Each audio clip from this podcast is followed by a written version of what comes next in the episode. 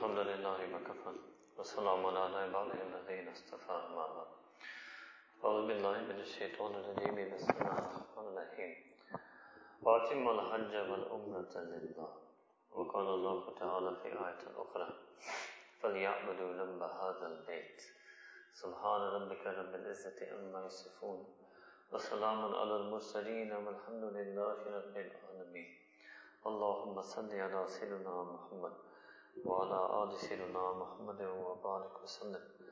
اللهم صل على سيدنا محمد وعلى آل سيدنا محمد وبارك وسلم۔ ذکادہ کا مہینہ شروع ہو گیا ہے اور کچھ لوگوں نے اپنا حج کا سفر کے لیے روانہ ہو چکے ہیں۔ ابھی ایک دن پہلے ہمارے اپنے ایک ساتھی جمعے کے دن حج ان کی فلائٹ تھی، شاید پہلے لوگوں میں سے تھے گو کہ عام طور پر ہم یہ بیان ذوالحجہ سے بالکل پہلے دیتے ہیں، مگر میں شاید اس وقت خود لاہور میں بھی نہ ہوں۔ تو ہم نے سوچا کہ اس حج اور حج کی ہمارے دین اسلامی جو اہمیت ہے، اس پر بیان دیا جائے۔ یہ سمجھے کہ جب تک انسان مکہ مکرمہ مدینہ مرابع نہیں جاتا، اس کو کامل مکمل دین اسلام کی سمجھ حاصل نہیں ہو سکتی۔ یہ دین کا اتنا بڑا اہم چیز ہے۔ کوئی بھی اور مذہب کے پاس ایسا عمل نہیں ہے جیسے ہمارے پاس حج ہے۔ کسی اور مذہب کے پاس کوئی ایسی جگہ نہیں ہے جیسے ہمارے پاس مکہ مکرمہ ہے۔ کسی اور مذہب کے پاس اپنے نبی کی زیارت کی ترتیب اور طریقہ کار اور جگہ ایسی نہیں جیسے ہمارے پاس مدینہ منورہ ہے۔ تو یہ حج مکہ مکرمہ، مدینہ منورہ، بیت اللہ، زیارت رسول صلی اللہ علیہ وسلم یہ ایک انوکھی چیز ہے، بالکل مختلف چیز ہے۔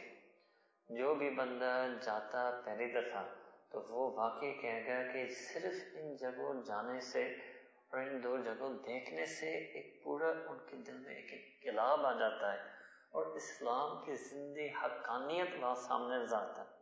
عام بندہ جس کے دل میں، دماغ میں کوئی شک شبہ ہو، دین اسلام کے بارے میں یا اس کی ایمان کسی وجہ سے کمزور ہو وہ جب وہاں چلا جاتا ہے تو ایسے اس کی ایمان کو ایک تقویت ملتی ہے۔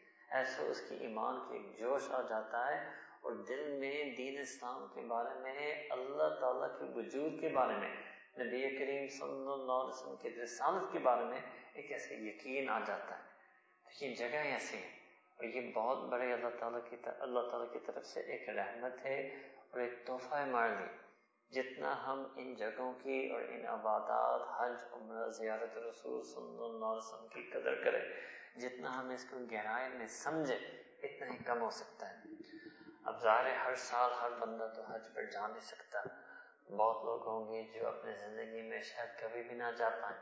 وہ بھی کوئی، جس کو ہم کہتے ہیں انرن ہسٹری یہ نامعلوم چیز ہوگا کہ امت کی تاریخ میں کتنے کروڑ لوگ حرمین شریفین کا سفر کی طلب اور طرف ہونے کے باوجود نہ جا سکے اور اسی انداز سے دنیا سے رخصت ہو گئے۔ ان کا حج کرنے کا تمنا مکمل نہ ہو سکے۔ بہت بڑی بھی تعداد ایسے ہوگی امت کی تاریخ میں اور ابھی بھی ایسے لوگ ہوں گے۔ اور دوسری طرف ایسے بھی خوش نصیب لوگ ہیں کہ کئی دفعہ بار بار حج ان کو بھی نصیب ہوتا ہے، کئی دفعہ بار بار عمر بھی نصیب ہوتا ہے۔ یہ اللہ تعالیٰ کا فضل ہوتا ہے یوتی ہی میشا اللہ تعالیٰ اپنے یہ فضل کرم جس کو وہ چاہتے ہیں وہ یہ فضل دیتے ہیں۔ مگر اس فضل عظیم کو بھی سمجھنا، اگرچہ شاید اس ساتھ جانے والے میں نے نہ ہو، اس فضل عظیم کو سمجھنا چاہیے۔ سب سے بڑی بڑی جو فضل اس جگہ کی ہے، اس کو کہتے ہیں بیت اللہ۔ بیت اللہ اس طرح اللہ تعالیٰ کا تعبیر بھی اپنانا کہ اللہ تعالیٰ کا گھر کیونکہ اللہ تعالیٰ کے بارے میں ہمارا عقیدہ ہے، لا مکان لہو، لا زمان لہو، لا جہت لہو، لا کیف لہو۔ اللہ تعالیٰ کسی بھی زمانے میں نہیں ہے کہ آپ کہہ دیں کہ اللہ تعالیٰ تھے، ہیں، ہوں گے۔ زمانہ بھی خود مخلوق ہے۔ یہ ماضی، حال، مستقبل past present future time itself یہ بھی سب مخلوق ہے اللہ تعالیٰ خالق ہے ان چیزوں سے بڑی ہے ان چیزوں سے بالا تر ہے اسی طرح کسی مکان یا جہد، کسی اسپیس پلیس کو اللہ تعالیٰ کے لیے ثابت کرنا، اللہ تعالیٰ بھی اس سے بالا تر ہے تو بیت اللہ سے یہ مراد نہیں ہے۔ جیسے کچھ لوگ غلط تعبیر کہتے ہیں کہ بیت اللہ مکان ہے اور اللہ تعالیٰ مکین ہے۔ مکین سے مانا ہوتا ہے کہ اللہ تعالیٰ اس گھر کے اندر رہنے والے ہیں۔ نعوذ باللہ، یہ تو صحیح نہیں ہے۔ اللہ تعالیٰ ایون بیت اللہ کعبہ سے بھی بالا تر ہے مگر یہ اللہ تعالیٰ کے گھر ہونے سے کیا مراد کہ اللہ تعالیٰ نے اپنے برکات، انوارات فیوزات کا مرکز اس گھر کو بنایا۔ اللہ تعالیٰ نے اپنے برکات فیوزات کو اس گھر کو مرکز بنایا۔ اب اللہ تعالیٰ نے قرآن کریم میں بیت اللہ کے بارے میں بنیادی طور پر تین چیزیں بتائیں۔ ایک آج بھی فرمایا، ان اول بیٹ وضع للناس الذي بمکہ کہ سب سے پہلے مکان اب بیت سے کیا مراد ہے؟ اب مراد یہ ہے کہ بیت مینز مسجد، بیت مینز عبادت گاہ بیت مینز یادگاہ، بیت مینز وہ جگہ جہاں اللہ تعالیٰ یاد آئے اور یاد کیے جائے وہ سب سے پہلی جگہ جو اللہ تعالیٰ نے انسان کے لیے وضع کیا للذی بکتا جو اللہ تعالیٰ نے مکہ مکرمہ میں ڈالا۔ مکہ مکرمہ کے ایک سابق کا نام تھا بکہ یعنی باغ کے ساتھ۔ بکہ سے مراد وہی مکہ مکرمہ ہے۔ مبارکن کہ اللہ تعالیٰ نے اس کو بابرکت جگہ بنایا وہدن للعالمین مبارکن وہدن للعالمین۔ اب دیکھیں اللہ تعالیٰ رب العالمین ہے تمام جہانوں کے لیے مکہ مکرمہ اور بیت اللہ کعبہ تمام جہانوں کی برکت کا مرکز ہے، برکت کا سبب ہے۔ جو بھی برکات کسی چیز کو بھی ملتے ہیں، وہ کعبہ ہی سے اس کو ملتا ہے۔ اور ہدن ہدایت للعالمین، تمام جہانوں کی ہدایت کی جو کرنیں، جو ہدایت کی نور کی جو کرنیں، وہ بھی سب بیت اللہ مکہ مکرمہ سے جاتی اللہ اکبر کبیرہ، تو یہ برکات اور ہدایات، یہ مرکز ہے۔ اب پہلے امتوں کو یعنی نبی رحم علیہ السلام کے علاوہ، اکثر امتوں کی اس چیز کو پتہ بھی نہیں تھا۔ یعنی اصلی یہودیت میں وہ بھی کعبہ کو نہیں مانتے تھے اور اصلی نسرانیت وہ بھی کعبہ کو نہیں مانتے تھے۔ یہ خاص کرم فضل اللہ تعالیٰ نے امت مصطفیٰ صلی اللہ علیہ وسلم کو دیا کہ اللہ تعالیٰ نے اس حج کو دین کے ارکان میں سے بنایا۔ بنی الاسلام علی خمس۔ نبی کریم صلی اللہ علیہ وسلم نے فرمایا کہ دین کی بنیادیں پانچ چیز پر ہیں۔ اس میں یہ حج کا سفر اور مکہ مکرمہ جانا اور اس بیت اللہ کے دیدار کرنا، پھر اس کی ارد گرد طواف کرنا، پھر وہاں اللہ کی عبادت کرنا، یہ ہمارا دین کا ایک رکن ہے۔ یہ کتنا بڑا فضل کرم ہے اللہ تعالیٰ نے ہم نے اپنی پورے عالمین کی برکات اور ہدایت کے مرکز۔ اب ایک اور آیت قرآن کریم میں اللہ فرمایا، جعل اللہ قامتا بیت الحرام قیاما للناس، کہ کعبہ کو وجود انسانوں کو وجود کا سبب ہے۔ قیاما للناس means it is the means of the propagation for humanity. It is the sabab for the qiyam for the perpetuity of humanity. اللہ اکبر کبیرہ جب تک کعبہ ہوگا، انسان ہوگا۔ جب تک کعبہ ہوگا، انسان کو وہ برکات اور ہدایات ملیں گے۔ اور یہ جو ہم پھر عام الفاظ میں کعبہ بھی اس میں آ گیا، البیت بھی آ گیا، الحرام بھی آ گیا، تینوں الفاظ قرآن کریم میں جعل اللہ قامت البیت الحرام قیاما للناس۔ تو مبارکوں و حدن للعالمین ان قیاما للناس۔ یہ اللہ تعالیٰ نے قرآن کریم میں بیت اللہ کے بارے میں بتایا۔ اب ایسی جگہ کو جانے اور دیکھنے کے لیے اللہ تعالیٰ نے ایک عظیم و شان طریقہ بنا دے ورنہ یہ بھی ہو سکتا ہے بس جائیں کعبہ کو دیکھیں، جس مسجد ہو، بس نماز پڑھیں۔ نہ احرام ہو، نہ حج ہو، نہ خاص مہینے ہو، نہ خاص طریقے جس کو دین میں کہتے ہیں مناسک نو نہ کیونکہ یہ بیت اللہ خاص ہے۔ اس کے اندر اتنے فضائل، فضیلت، انوارات، تجلیات، فیوزات ہے اس کے اندر اتنے برکات، ہدایات ہیں۔ تو وہاں امت کو جب جانے کو بتایا اس جانے کا بھی ایک خاص طریقہ، خاص انداز، خاص زمانہ، خاص لباس، ہر چیز اس کے بارے میں خاص کر دی۔ ورنہ جیسے مسجد نبوی ہے کعبہ کو جس پہ مسجد، بس جائیں وہاں نماز پڑھیں اور واپس آ جائیں۔ no. تاکہ ہم اس خاص انداز، خاص طریقے سے یہ سارے برکات، ہدایات ہم لے لیں۔ اور اگر انسان کے لیے قیام کا سبب دے تو انسان کا اصل ایمان ہوتا ہے۔ مینز انسان کا ایمان، انسان کا ایمان قائم اور مستقیم ہو جاتا ہے جب وہ یہ بیت اللہ کا سفر کرتا ہے۔ اب اس میں دو سفر ہیں، جس کو ہم بڑے سفر کہیں گے، اس کو حج کہیں گے۔ اور جو نسبتاً اس حج کے سفر کے نسبت سے چھوٹا سفر کہا جاتا ہے، اس کو عمرہ کہتے ہیں۔ مگر بنیادی طور پر جو کعبہ کے متعلق جو اعمال ہے وہ سیم ہے حج اور عمر میں۔ حج میں کچھ اور چیزیں ہیں جس کو منا عرفہ، مزدلفہ کہتے ہیں، رمی کہتے ہیں، مگر بیت اللہ، مکہ مکرمہ، کعبہ سے متعلق حج اور عمر میں سیم چیزیں ہوتے ہیں یعنی طواف ہوتا ہے صحیح ہوتا ہے، اور جس طرح حج میں احرام ہوتا ہے، اسی طرح عمرہ میں احرام ہوتا ہے۔ اب اللہ تعالیٰ نے جب فرمایا اس حج کا سفر کا تو ایک اور آیت میں اللہ تعالیٰ فرمایا فمن فرض فیہن الحج فلا رفت ولا فسوق ولا جدال فی الحج۔ یہ تین چیزوں کو منع کیا، تین چیزوں کو منع کیا۔ اس سے بھی بہت بڑی ہمیں ایک حکمت آتا ہے، ایک تعلیم آتا ہے۔ ایون اف ہم میں سے کوئی حج نہیں جا رہا کہ اللہ تعالیٰ کو اس قرب اور محبت پانے کے لیے جو حج میں مطلوب ہے، تین چیزیں کو چھوڑنا پڑتا ہے۔ اب جب حاجی ہوتا ہے احرام کے اندر، تو اس کے لیے جو پہلا چیز ہے فلاح رفا اس کا معنی یہ کہ اپنے بیوی جو، یا بیوی، یا اپنا زوج جو بھی آپ کے نکاح میں ہے، تو ان کے ساتھ یعنی میاں بیوی کے تعلق قائم نہیں کرنا۔ ٹھیک ہے؟ مگر عام طور پر عربی زبان میں، قرآن اور حدیث میں یہ لفظ جو ہے نا refers it means we call lewd shameless immodesty یعنی بے حیائی کا کوئی بھی عمل بے حیائی کے کسی بھی عمل کو بھی رفس کھا جاتا ہے۔ تو اس سے پھر علماء رفین نے اس آیت سے مانس نہیں سمجھا کہ اللہ تعالیٰ کا قرب اور محبت حاصل کرنے کے لیے سب سے پہلا شرط یہ ہے کہ بے حیائی سے بچ جائیں۔ اور یہ لا جو ہے نا، لا اس پر بھی میں کہتے ہیں لا نفی جنس۔ ٹوٹل یعنی ہر قسم کے رفت سے آپ کو نفی کرنا پڑے گا۔ Vajna You have to negate and abstain from any and every single aspect of immodesty, lewd, shameful, shameless behavior. Any and every aspect of lust, whether it's lust of the eye, lust of the heart, lustful gaze, lustful desire, ye sharte awal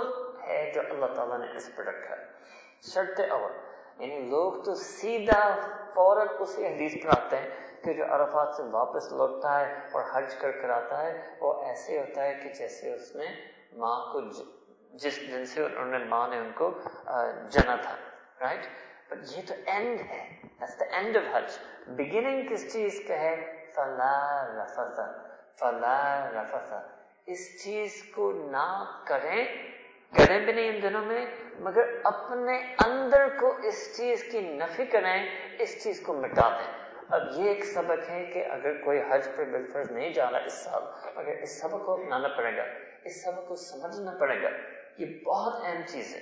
تو سمجھے کہ یہ ایک بنیاد، دین کی ایک بڑی بنیاد ہے کہ جب تک غیر محرم، جب تک غیر محرم کے لیے اپنے نظر میں، اپنے چاہت میں، اپنے دل میں، اپنی سوچ میں لس یعنی شہوت اور شہوانی سوچ، شہوانی نظر، شہوانی چاہت جب تک یہ مکمل طور پر نفی ختم نہیں ہوگا تو پھر اللہ کی قرب اور محبت اور محبوبیت انسان کے اندر نہیں آ سکتا۔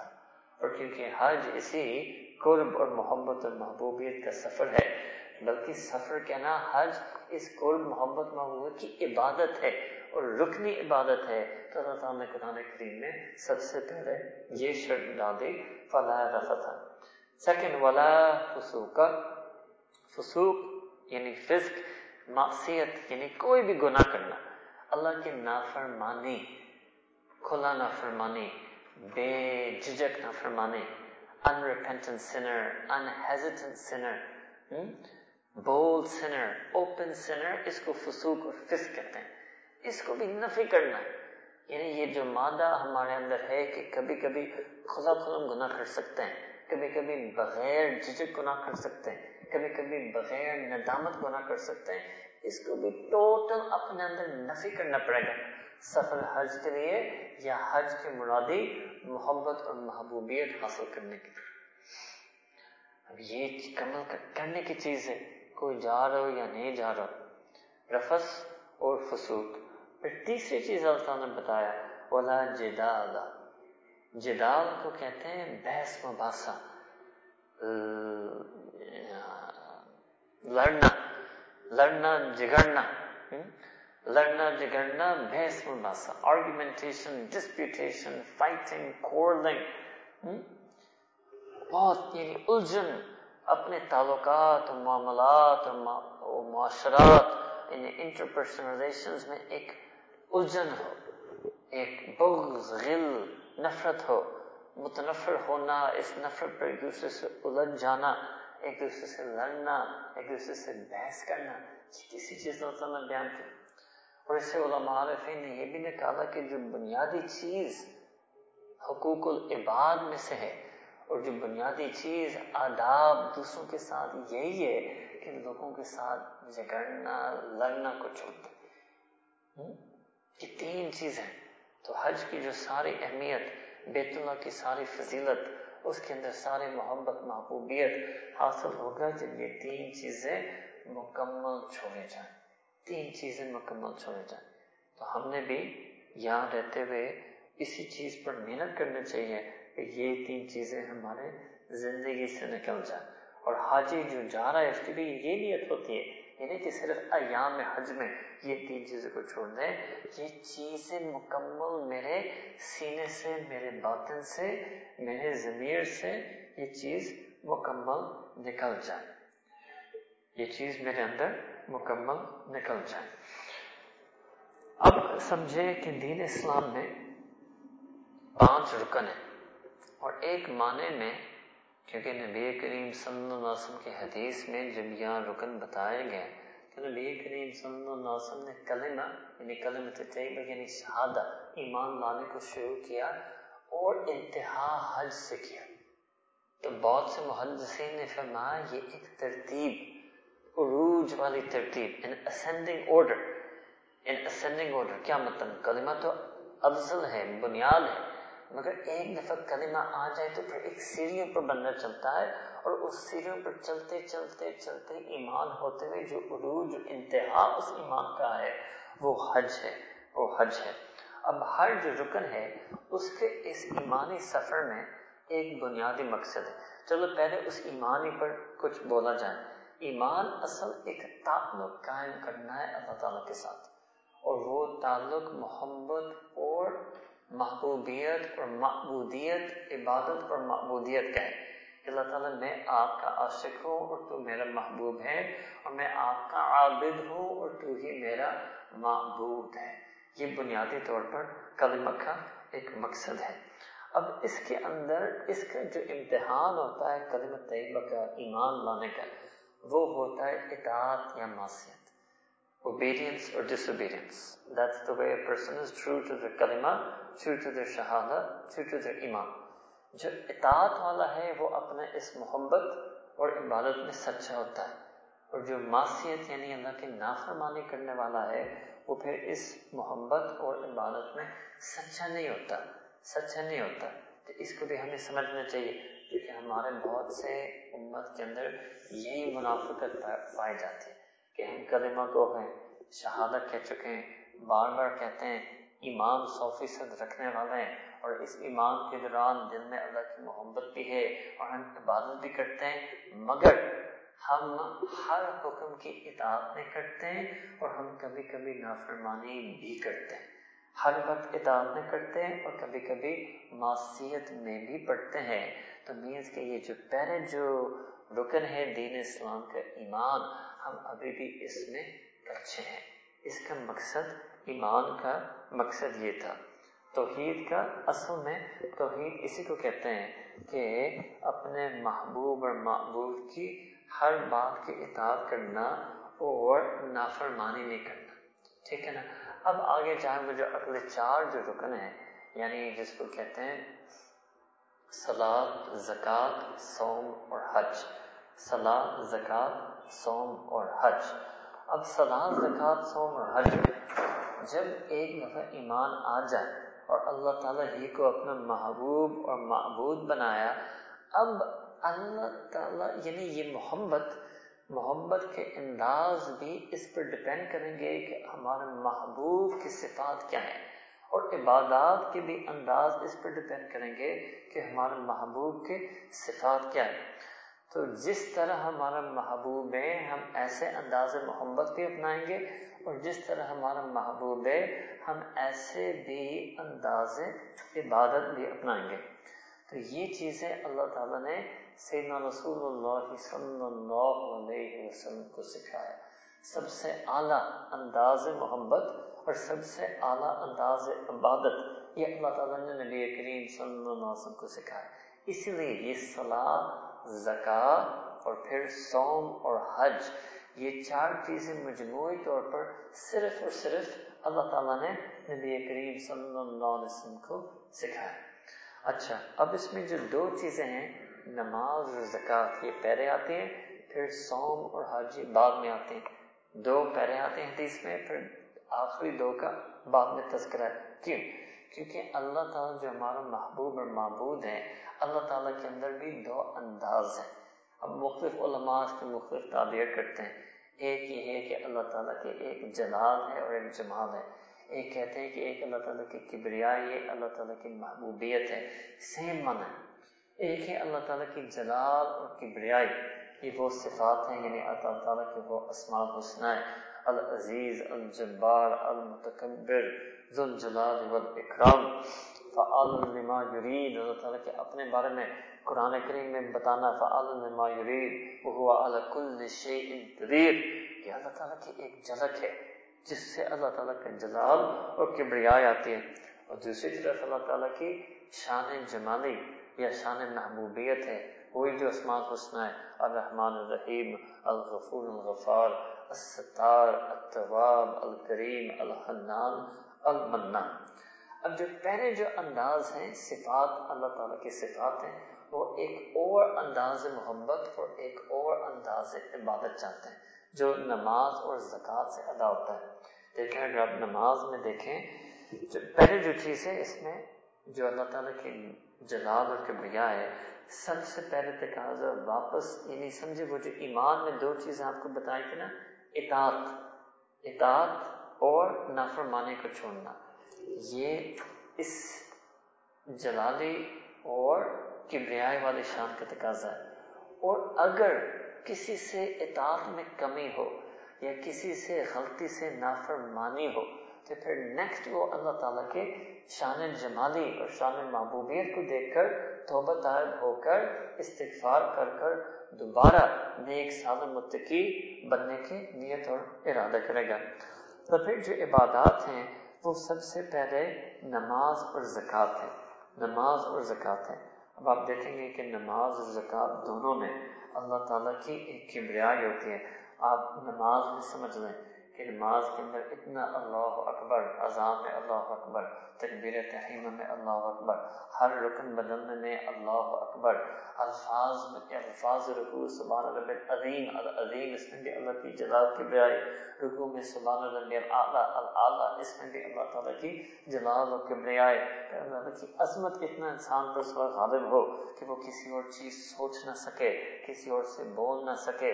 اس کے سو فیصد اللہ تعالیٰ کی طرف رجوع ہو۔ اور اللہ تعالیٰ نے قرآن کریم میں اس صفت کو کہا خشوع، خاشعین، کہ وہ اپنے نماز میں خاشعین ہوتے ہیں۔ خشوع مین جب اللہ تعالیٰ کی جلال اور کبریائی کا حضور یعنی استحضار انسان کے اندر ہو۔ شعور ہو، when a person is feeling and reflecting on the magnitude and greatness of اللہ تعالیٰ، ہوتا کیا اس کے اندر؟ کے خشوع آ جاتا ہے، خشوع آ جاتا ہے۔ اسی طرح زکوٰۃ۔ اسی طرح زکوٰۃ کے اندر، اب زکوٰۃ کے اندر کیا ہوتا ہے؟ زکوٰۃ کے اندر ہوتا ہے اپنا محبوب مال سے جدا ہونا، اللہ تعالیٰ کی عظمت اور کبریائی کی وجہ سے، اللہ تعالیٰ کی شان کبریائی کی وجہ سے، اور اس سے انسان کا بقیہ پیسہ پاک صاف ہو جاتا ہے۔ کیوں؟ کیونکہ اس میں اللہ کا مالک ہونا مالک، ورنہ بندہ عام طور پر جو کماتا ہے، وہ سمجھتا ہے کہ میں اپنی کمائی کا مالک ہوں۔ جو میرا بینک اکاؤنٹ ہے بینک اکاؤنٹ سے اس کا مالک ہوں۔ جو میرے ڈرائیور میں گاڑی ہے، جو میرے نام ہے پراپرٹی ہے زمین ہے گھر ہے، وہ میں اس کا مالک ہوں۔ تو زکوٰۃ انسان کو اس چیز کو سمجھا رہا ہے۔ کہ نہیں، آپ کل کے مالک بھی نہیں ہے آپ جز کے بھی مالک نہیں یہ نہیں سمجھے کہ ڈھائی فیصد اللہ مالک ہیں بکے میں مالک نہیں آپ کسی چیز کے بھی مالک نہیں ہیں۔ آپ کسی چیز کی بھی مالک نہیں ہے، اور جو کچھ آپ کے پاس ہے یا آپ نے اپنے رب کے انسٹرکشن رب کی تعلیمات کے مطابق اس کو استعمال کرنا ہے، اور آپ کا رب آپ کو یہ تعلیم دے رہا ہے۔ بہت سے تعلیمات اور بھی ہیں مال کے مطابق ایک یہ تعلیم دے رہا ہے کہ اس کا ایک چالیس پر یعنی ڈھائی فیصد آپ نے غریبوں کو دینا، غریبوں کو دینا۔ ٹھیک ہے نا؟ تو اصل مالک آپ کو بتائے گا، اصل اس مال کا مالک آپ کو بتائے گا کہ آپ نے اس مال کے ساتھ کیا کرنا ہے؟ اب تو یہ ہو گیا نماز اور زکات نماز اور زکات پھر دو چیزیں ایسے رکن ہیں جس کو کہتے ہیں سوم اور حج۔ سوم اور حج۔ اس میں وہ دوسرا پہلو ہے، وہی شان جمالی شان محبوبیت۔ اس میں عشق کا پہلو زیادہ ہے۔ اس میں یہ اللہ تعالیٰ نے رمضان کی بالکل متصل بات یعنی عید کے دن چھوڑ دیں، دو شوال سے انسان حج کی نیت کر کر احرام کی نیت کر سکتا ہے۔ یہ شروع ہو جاتا ہے۔ شوال میں شروع ہو جاتا ہے۔ جو کہ اب اس زمانے میں یہ ایک ریسنٹ ڈیولپمنٹ کہ ہوائی جہاز سے سفر ہوتا ہے۔ ہوائی جہاز تقریباً تیس، چالیس، پچاس سال سے ہیں۔ ورنہ پورے تاریخ امت میں لوگ یعنی اونٹ کے سفر پر یا پیدل پر یا کوئی بہت ہی زیادہ ہو تو بحری جہاز کے سفر کر کر حج لے جاتے تھے۔ تو بلکہ میں آپ کو بتاؤں کہ تاریخ کتابیں میں بہت سے واقعات ہیں کہ رمضان سے پہلے بھی نکل جاتے تھے تاکہ وہ وقت پر پہنچ جائے۔ کبھی اتنا ٹائم ان کو لگ جاتا تھا۔ ورنہ تو اور پھر راستے میں جہاں بھی ہوتا تھا، جیسے شوال عید کے اگلے دن، دوسرے سوال کے پھر وہ نیت باندھ لیتے تھے، دوران سفر۔ اور کچھ ایک زمانہ آیا کہ لوگ چلو اس شوال زکادہ کے اندر ہی سفر طے کر لیتے تھے۔ یہ تو بہت ریسنٹ نہیں یہ چیز ہے کہ لوگ ذوالحجہ میں جاتے ہیں اور ذوالحجہ کے اندر ہی واپس آتے ہیں۔ یہ بہت ہی ریئر چیز ہے یعنی تاریخ امت میں جو ابھی اس دور کی ایک فیچر ہے۔ تو رمضان سوم اور حج کو بالکل متصل ساتھ رکھا گیا۔ اب اس کی وجہ کیا ہے؟ اس کی وجہ یہ ہے کہ اس انداز محبت میں ایک اور انداز عبادت چاہیے۔ اس انداز محبت میں کیا ہے؟ وہ ایک کہ میں ہر چیز کو اللہ تعالی کے لیے چھوڑ سکتا ہوں، سوم، اور دوسرا، میں ہر غیر اللہ کو اپنے دل سے نکال سکتا ہوں، حج۔ میں ہر چیز کو اللہ کے لیے چھوڑ سکتا ہوں، سوم، اور میں ہر غیر کو اپنے دل سے نکال سکتا ہوں، حج۔ ٹھیک ہے اب سوم میں یہ ہے کہ بندہ اپنا کھانا، پینا اور جائز ازدواجی تعلقات کو اللہ کے لیے چھوڑ سکتا ہے۔ تو وہ یہ کہہ رہا ہے کہ اللہ تعالیٰ آپ کے لیے تو میں ہر چیز چھوڑ سکتا ہوں۔ میرے بنیادی جو ضرورت ہے وہ بھی چھوڑ سکتا ہوں۔ بھوک بھی ہو، میں کھانا چھوڑ سکتا ہوں۔ پیاس ہو تو بھی میں کھانا چھوڑ سکتا ہوں۔ بلکہ پہلے حکم دین اسلام میں یہ تھا کہ ازدواجی تعلقات چوبیس گھنٹے چھوڑنا ہے۔ پہلے حکم یہ تھا پھر اللہ تعالیٰ نے قرآن کریم میں آئے نازل فرمائے کہ اب آپ مغرب سے فجر آپ اپنے گھر والوں کے پاس جا سکتے ہیں اس پر کچھ مفسرین نے یہ لکھا کہ لگتا ہے کہ حقیقی طور پر اللہ تعالیٰ چاہتے ہیں کہ چوبیس گھنٹے ہی تینوں چیزوں کا روزہ ہوتا ہے مگر پہلے دو کا آپ چوبیس گھنٹے کا روزہ تو نہیں رکھ سکتے کیونکہ you wouldn't be able to live, right? If you spend 30 days, 24 hours without food and drink. مگر اللہ تعالیٰ چاہتے تھے کہ اتنا بندہ میرے خاطر چھوڑے مگر اللہ تعالیٰ اپنے رحمت کی وجہ سے ہماری ایک حیات کو بقا رکھنے کے لیے، ہمیں باقی زندہ رکھنے کے لیے کھانے پینے کی اجازت کو، رات کو دے دی۔ شروع میں وہ تیسرا عمل کی اجازت نہیں دی۔ پھر انسان کی اپنی ایک کمزوری تھی۔ اللہ تعالیٰ اسی انداز سے قرآن میں فرماتے ہیں کہ آپ کمزور تھے، تو پھر ہم نے آپ کو اس تیسری چیز کا بھی اجازت دے دی۔ تو یہ ایک مقصد تھا اس مرکزی عبادت جس کو ہم روزے کرتے ہیں اب جو بندہ روزے دار ہوتا ہے تو وہ کیا کرتا ہے وہ بیسکلی جو دنیا کے جو خواہشات ہیں دنیا کے جو تقاضے the worldly bonds, the things that are tying them to this world. Basically بندہ جو کماتا بھی ہے وہ بنیادی طور پر کھانا پینے کے لیے کماتا ہے ٹھیک ہے نا؟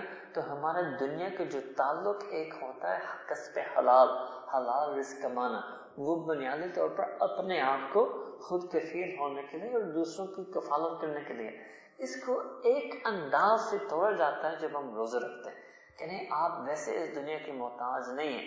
گو کہ اللہ تعالیٰ کو خود حکم ہے کہ آپ کمائیں۔ اور خود کو فیل ہو کسی پر بوجھ نہ بنے اللہ تعالیٰ تو خود ہمیں ایسے بنائے کہ ہم کھائیں، پیئیں۔ لیکن ہم دکھانا چاہتے ہیں کہ یہ آپ کی اصلیت نہیں ہے، یہ بھی آپ کی اصلیت نہیں ہے۔ پھر دوسرے ایک انسان کا تقاضا ہوتا ہے کہ کسی مخلوق سے بھی ایک محبت کا تعلق ہو۔ It's a natural need in a person to love and to be loved تو وہی ایک شرعی طریقہ اس کا نکاح۔ یہ بھی اللہ تعالیٰ دکھانا چاہتے ہیں کہ یہ بھی آپ کی اصلیت نہیں ہے۔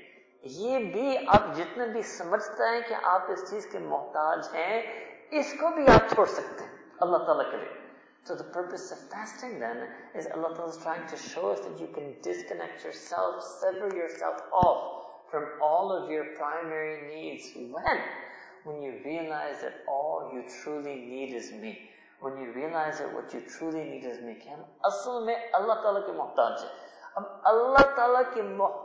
محتاجی کے جب ہمیں شعور ہو تو پھر ہم کھانا اور پینے کی بھی حاجت ہم سے ختم ہو جاتی ہے اور جو ایک جائز محبت محبوب بھی تھی کہ میرے پاس جو اللہ خود قرآن میں کہا تسکن الیہا کہ میاں بیوی سے سکون آ سکنے اس کے بھی محتاج نہیں، اس کے بھی میں محتاج نہیں ہوں جب میں اصل میں جب میں اللہ کی محتاجی میں فنا ہو جائے جب مجھے اللہ کی محتاجی ہی کے بارے میں میں سوچتا رہوں ٹھیک ہے، تو یہ پھر ایک روزہ کا مقصد ہو گیا۔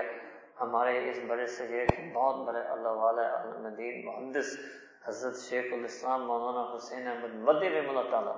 مولانا حسین احمد مدی رحمۃ اللہ فرماتے تھے کہ رمضان کے اندر فنائیت مطلوب ہے۔ فنائیت مطلوب ہے کہ بندہ بھول جائے اور دن رات بھی بھول جائے کہ دن کیا ہے، رات کیا ہے۔ یعنی دن میں روزہ رکھ رہا ہے، رات میں عبادت کر رہا ہے، دن بھی عبادت ہوگی، روزے کی نسبت سے، اور رات بھی عبادت ہوگی، تراوی، قیام اللیل، سعور کی نسبت سے، تو وہ فنا ہو جاتا ہے عبادت میں، فنا ہو جاتا ہے عبادت میں۔ اب آپ لوگ کو پتہ بھی ہے کہ یہ ہم اس پر بھی بہت دفعہ کہتے ہیں کہ اس کے بھی عروج اعتکاف میں ہوتا تھا۔ یہ جو اعتکاف سمجھے، رمضان میں جو آخری اشرا میں ہوتا ہے، وہ اسی چیز کا، اسی چیز کا۔ اب اعتکاف میں تو ظاہر ہے تو بیوی تو گئے آپ تو دس دن مسجد میں ہیں، تو واپس اس اصلیت پر آ گئے کہ اس تیسری چیز کی بھی محتاج نہیں۔ اب اعتکاف میں کیا ہونا چاہیے تھا کہ اتنا کم کھائے پیئے صادق صاحب، اتنا کم کھائے پیئے کہ بالکل وہی جو زندگی کو باقی رکھنے کے لیے جو حاجت تھی، بس اس تک رکھیں۔ ورنہ اعتکاف میں بندہ کی حالت ہو جاتی ہے کہ میں ہر چیز سے کسی چیز کا محتاج نہیں، بس اپنے رب کو محتاج ہے۔ بس اپنے رب کو محتاج ہے۔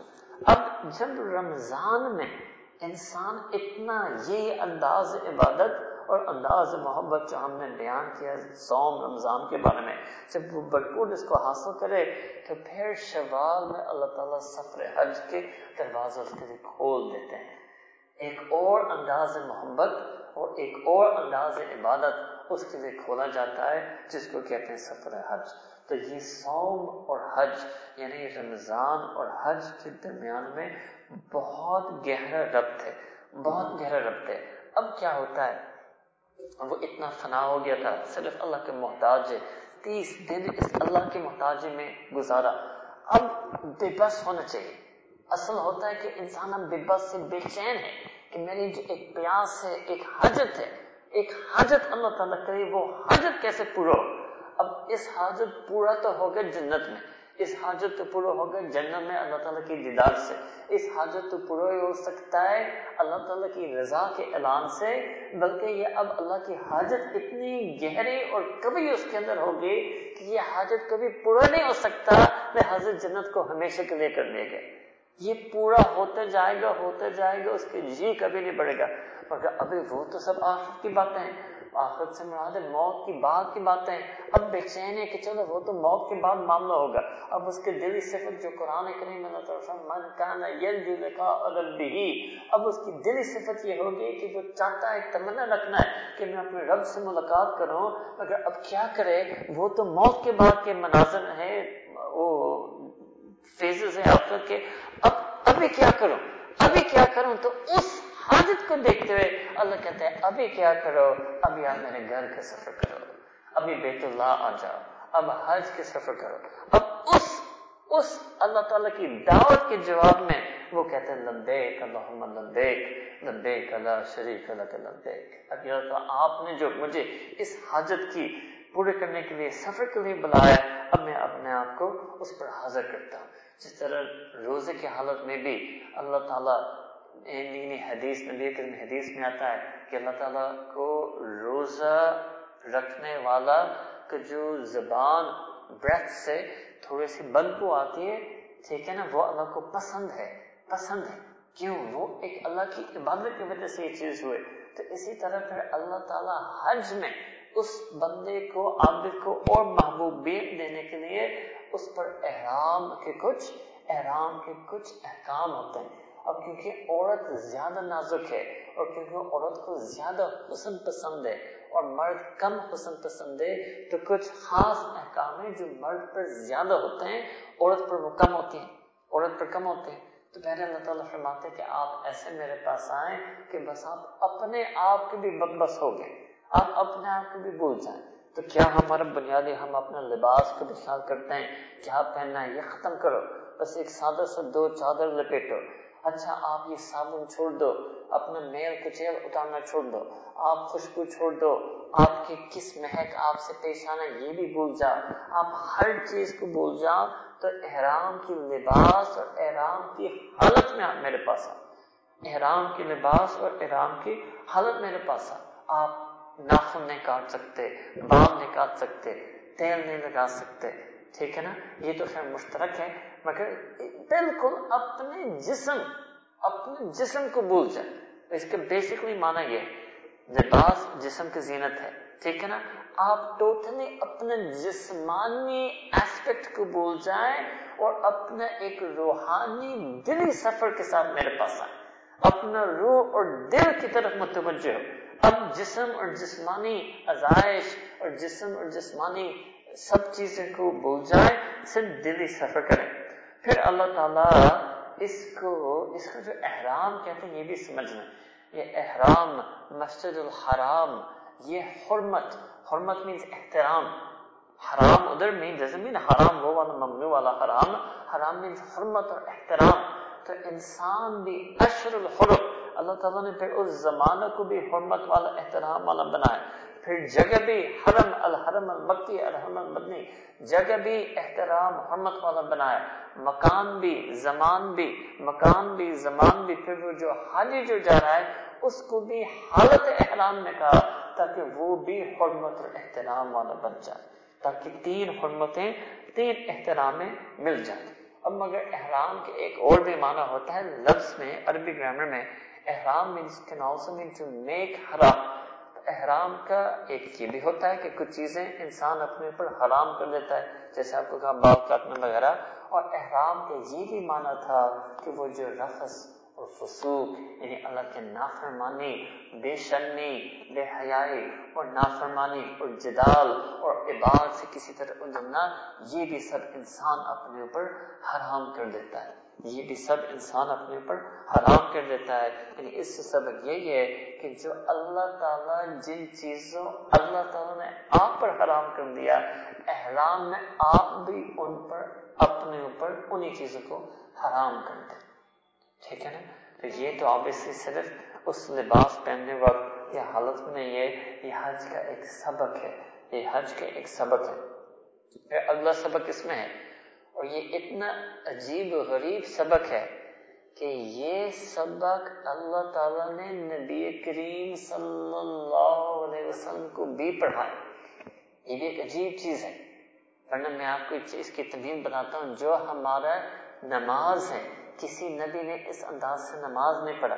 جو ہمارا روزہ ہے، کسی نبی نے اس انداز سے روزہ نہیں کیا۔ مگر جو طواف اور صحیح ہے وہ تو ابراہیم علیہ السلام اور اما حاضر کی یادیں ہیں۔ کیا سبق تھا کہ جو خواہ، یہ جو یہ جو راہ محبت ہے دس path of love یہ راہ محبت جو ہے، یہ انداز محبت جو ہے، آپ کو محبین اشاق کو نقل کرنا پڑے گا۔ یہ نقل کا راستہ ہے، یہ عقل کا راستہ نہیں، یہ نقل کا راستہ ہے۔ اب اتنا یعنی to so strongly explain یہ نقل کا راستہ ہے کہ نبی کریم صلی اللہ علیہ وسلم جو افضل نبی ہے جو سب سے فضیلت رکھنے والا ہے مگر تاکہ یہ سب خوب سمجھا جائے، نبی کریم صلی اللہ علیہ وسلم کو بھی نقل پر لایا گیا، نبی ابراہیم علیہ السلام کا نقل اور مہاجر اللہ کا نقل۔ اللہ اکبر۔ تو یہ اور چیز حج کے بارے میں ہے۔ کہ لو is to follow the path of the lovers. To love Allah Ta'ala is to love Him the way His lovers love Him. اور سب سے بڑے اللہ کے اشاق اللہ سبحانہ تعالیٰ کے اشاق محبین وہ انبیاء مرسلین علیہ السلام اجمائن اب بندہ جب جاتا ہے، وہ اسی پر نقل پر آ جاتا ہے ہر چیز میں حاجی کی نقل ہے وہ لباس کسی پہلے عاشق نے پہنا تھا اب میں بعد میں پہن رہا ہوں یہ تلبیہ لبیک پہلے کسی عاشق نے پہلے کہا تھا، میں بعد میں ان کا نقل کر رہا ہوں۔ یہ طواف پہلے اشاق کر چکے ہیں، میں بعد میں نقل کر رہا ہوں۔ یہ سعی پہلے کے کچھ اشاق کر چکے ہیں، میں بعد میں آ کر نقل کر رہا ہوں۔ یہ عرفات یہ منا عرفات مزدلفہ منا رمی، طواف زیادہ، یہ سارا کچھ پہلے ہو چکا ہے، میں نقل کر کر آ رہا ہوں۔ اور پھر چلو وہ آپ کو اینڈ پر بتاؤں گا، مگر جو مدینہ منور کی زیارت ہے، وہ بھی کچھ پہلے لوگ کر چکے ہیں اور میں اس کا نقل کر آ رہا ہوں۔ میں اس کا نقل کر آ رہا ہوں۔ یہ ایک اہم چیز ہے حج کے سفر کے بارے میں۔ حج کے سفر کے بارے میں۔ اب شروع کس چیز سے ہوتا ہے؟ شروع جب وہ پہنچتا ہے، شروع اس کا سفر حج اس سے ہوتا ہے۔ بیت اللہ پر نظر مارنا بس سب سے پہلا عمل یہ ہوتا ہے کہ بیت اللہ پر نظر مارنا اب اس پر بھی ایک عجیب اللہ تعالیٰ کی رحمت ہے ویسے کہ جنت میں اللہ کے دیدار صرف متقین کر سکیں گے۔ جنت، اللہ تعالیٰ کی دیدار وہ تو صرف جنتی کر سکیں گے۔ اور جنتی صرف متقین، صالحین ہوتے ہیں۔ مگر اس دنیا میں اللہ تعالیٰ نے اس ایک اس معنی میں ایک برکت احمد دی کہ کعبہ کی دیدار صرف متقین پر خاص نہیں کیا، صرف صالحین پر خاص نہیں کیا گناہ گار بھی جا کر کعبہ کی دیدار کر سکتے ہیں۔ کوئی گناہ گار جنت نہیں پہنچ سکے گا اللہ کی دیدار کرنے کے لیے، وہ تو صرف صالحین، متقین کر سکیں گے۔ مگر بیت اللہ میں اللہ تعالیٰ نے اتنی احمد رکھی کہ گناہ گار فاسق، فاجر بھی جائے اور یہی ظاہر استغفار توبہ کی نیت سے جائے گا۔ تو اس کو بھی کعبہ بیت اللہ کے دیدار مل جائے گا۔ تو ہم سمجھتے ہیں کہ اللہ تعالیٰ کی صفت کریمی کا تقاضا یہ کہ رب جس کو آپ نے اس دنیا میں، اس حیات زندگی میں، یہ کوئی قرآن، حدیث، فتویٰ نہیں ہے، میں جسٹ ایک فیلنگ آپ کو بتا رہا ہوں کہ یا اللہ جس کو آپ نے اس حیات زندگی میں کعبہ کی دیدار کی توفیق، بیت اللہ کی دیدار کی توفیق دی۔ ہم آپ میں کے بارے میں حسن زن رکھتے ہیں، آپ کی رحمت اور شان کریمی کے بارے میں امید رکھتے ہیں کہ پھر آپ اس کو اپنے دیدار سے محروم نہ فرمائیں گے، اس کو بھی جنتی بنا دیں گے۔ اس لیے نبی کریم صلی اللہ علیہ وسلم نے ایک صحیح حدیث میں فرمایا کہ حج مبرور جو کرتا ہے حج مبرور جو کرتا ہے، اس کے لازمی، اس کا بدلہ یعنی جزا، اس کا جو ہے ریوارڈ اس کا جو ہے وہ جنت ہی ہے اور کوئی جنت ہی ہے۔ یعنی جنت کے علاوہ کوئی اور چیز نہیں ہے جو اس کو ثواب کے طور پر دیا جائے گا۔ تو حج والی جو نظر، کم از کم ہم کہہ سکتے ہیں، حج والی جو نظر ہوگی، انشاءاللہ پہلے نظر پر، پہلے نظر کعبہ پر یہ چیز مل سکتا ہے کہ اس کو پھر اللہ کے دیدار کی توفیق یعنی جنت میں دخول جنت میں آنا جنت کی انٹری کا فیصلہ ہو جائے۔ بہرحال تو وہ شروع ہوتا ہے، وہ بیت اللہ کے پر نظر مارنے سے۔ پھر کیا ہوتا ہے؟ وہ اس پہلے نظر میں اور پورا اس حج کے عبادت کے دوران اس کا دل کا بھی نظر اور دل کا رخ صرف اور صرف اللہ تعالیٰ کے اوپر ہے۔ اور اس کو یہ حقیقی معنی ہے اس اصطلاح کے جس کو کہتے ہیں توحید مطلب۔ ہم سمجھتے ہیں کہ توحید کا لفظ جہاں بھی آئے، جب بھی آئے، یہ صرف اور صرف اللہ تعالیٰ کے لیے استعمال کیا جائے کسی انسان کے بارے میں بھی یہ توحید مطلب کا لفظ استعمال کرنا چاہیے۔ عربی میں ایک اور لفظ ہے جس کو وحدت کہتے ہیں۔ وحدت وحدت مینز ونس جیسے کہتے ہیں میں ایک ہی جگہ سے پڑھوں گا، وہ ایک وحدت ہے۔ کوئی کہتے ہیں، میں ایک ہی ادارے میں پوری زندگی میں نے کام کیا، وہ ایک قسم کا وحدت ہے مگر توحید کا لفظ استعمال نہیں کرنا چاہیے۔ توحید صرف اور صرف خیر اللہ کے لیے استعمال نہیں ہونا چاہیے، توحید صرف اور صرف اللہ تعالیٰ کے لیے۔ کیونکہ جو آپ لوگ نے جو سر پڑھا ہے، باب تفیل اٹ مینز اس مادہ کو پیدا کرنا یعنی توحید مینز وحدت کو اور پیدا کرنا۔ تو ایک تو آلریڈی اللہ تعالیٰ کی وحدانیت کہ ہم قائل کل ہو اللہ احد۔ توحید کا معنی صرف یہ نہیں کہ اللہ تعالیٰ کو ایک ماننا، توحید کا معنی پر نکلا کہ پورے زندگی اس کی کوشش کرنا اور کوشش کو جاری رکھنا کہ اللہ تعالیٰ کی وحدت اور وحدانیت کو اپنے دل میں زیادہ لانا اور اس چیز کو، اس کے مطابق زیادہ جینا to keep on creating more oneness of Allah Ta'ala in your heart. This is called Tawheed. More oneness of Allah Ta'ala in your heart. One Allah, one direction, one jihat, one ma'bud, one mahbub. More oneness. یہ اس حج میں عظیم اور یہ ہے مرکز توحید. یہ بیت اللہ کعبہ مکہ مکرمہ یہ ہے وہ مرکز توحید. یہ وہی جگہ ہے جو نبی ابراہیم علیہ السلام نے بتوں کو توڑا اور شرک کو ختم کیا. یہ وہی جگہ ہے جو نبی نبی کریم صلی اللہ علیہ وسلم نے مشرقین مکہ کو اس توحید کی دعوت کی. یہ ہے مرکز توحید. تو جو آلریڈی توحید ماننے والا ایمان، کلمہ گو مسلمان جو پہنچتا ہے، اس کے مقصد یہی ہے کہ اس حج کے سفر کے دوران میں زیادہ سے زیادہ سے زیادہ اللہ تعالیٰ کی وقت اور اپنا زندگی کا امام بناؤ، زندگی کا مقصد بناؤ۔ اس نے یہ بار بار وہی تبھی میں لبیک لبیک لبیک لا شریک لک لبیک۔ اب یہ کوئی مشرق نہیں ہے جو ایمان لایا یہ مؤمن ہے جو کہہ رہا ہے۔ یہ مؤمن اور بار بار کہہ رہا ہے، بار بار کہہ رہا ہے۔ تو کیا مطلب میرے دل میں محمد میں آپ کا کوئی شریک نہیں ہے؟ میری اطاعت، میری تسلیم، میری سبمیشن میری اوبیڈینس میں آپ جیسا میرا کوئی شریک نہیں ہے۔ میں اب نفس کی اطاعت، نفس کی پیر پہ چھوڑوں گا۔ اب میں غیر محرم کی لالت چھوڑوں گا، دنیا کے ہرش چھوڑوں گا۔ یہ سب چیز میں چھوڑ چکا ہوں۔ صرف میری چاہت اور تمنا اور رغبت اور طلب، اب سارا آپ کا ہو گیا۔ ہے سارا کا سارا میں آپ کو ہو گیا اس لیے یہ بار بار یہ تلبیہ بولا جاتا ہے اور اس کو بار بار دہرایا جاتا ہے۔ بار بار دہرایا جاتا ہے۔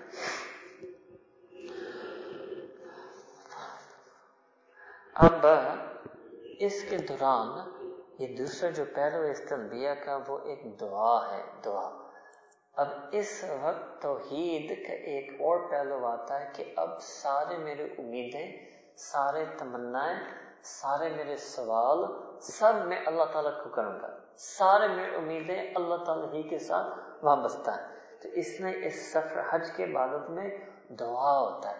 طواف میں دعا مانگے، صحیح میں دعا مانگے بنا بیٹھ کر دعا مانگے۔ عرفات میں جا کر دعا مانگے مصطلفہ میں جا کر دعا مانگے، رمی کرتے وقت دعا مانگے، مینا کس ٹائم میں دعا مانگے، تو آپ زیار کے دوران دعا مانگے سارا کا سارا اس توحید کے مشق کیا جاتا ہے، دعا سے۔ سارا وقت دعا مانگے دعا مانگے دعا مانگے، اور جو لوگ گئے ہیں، انہوں نے یہ بھی دیکھا ہے کہ وہاں کی دعاؤں میں ایک بڑا ایک تمنا ایک تسلی ایک تسلی اور ایک سکون ہوتا ہے جب وہاں ہم ہر دعا، ہر تمنا اللہ تعالیٰ کے سامنے پیش کرتے ہیں۔ ایک خوشی ہوتی ہے، ایک یقین ہو جاتا ہے۔ یہ بھی نہیں کہ وہ بہو ہو بہو، وہ چیز مل گئی ہے نہیں، بس ایک خوشی ہوتی ہے کہ میں نے ہر چیز اللہ تعالیٰ کو کہہ دیا۔ ایک خوشی ہوتی ہے کہ میں نے اپنے رب کو ہر چیز پیش کر دیا۔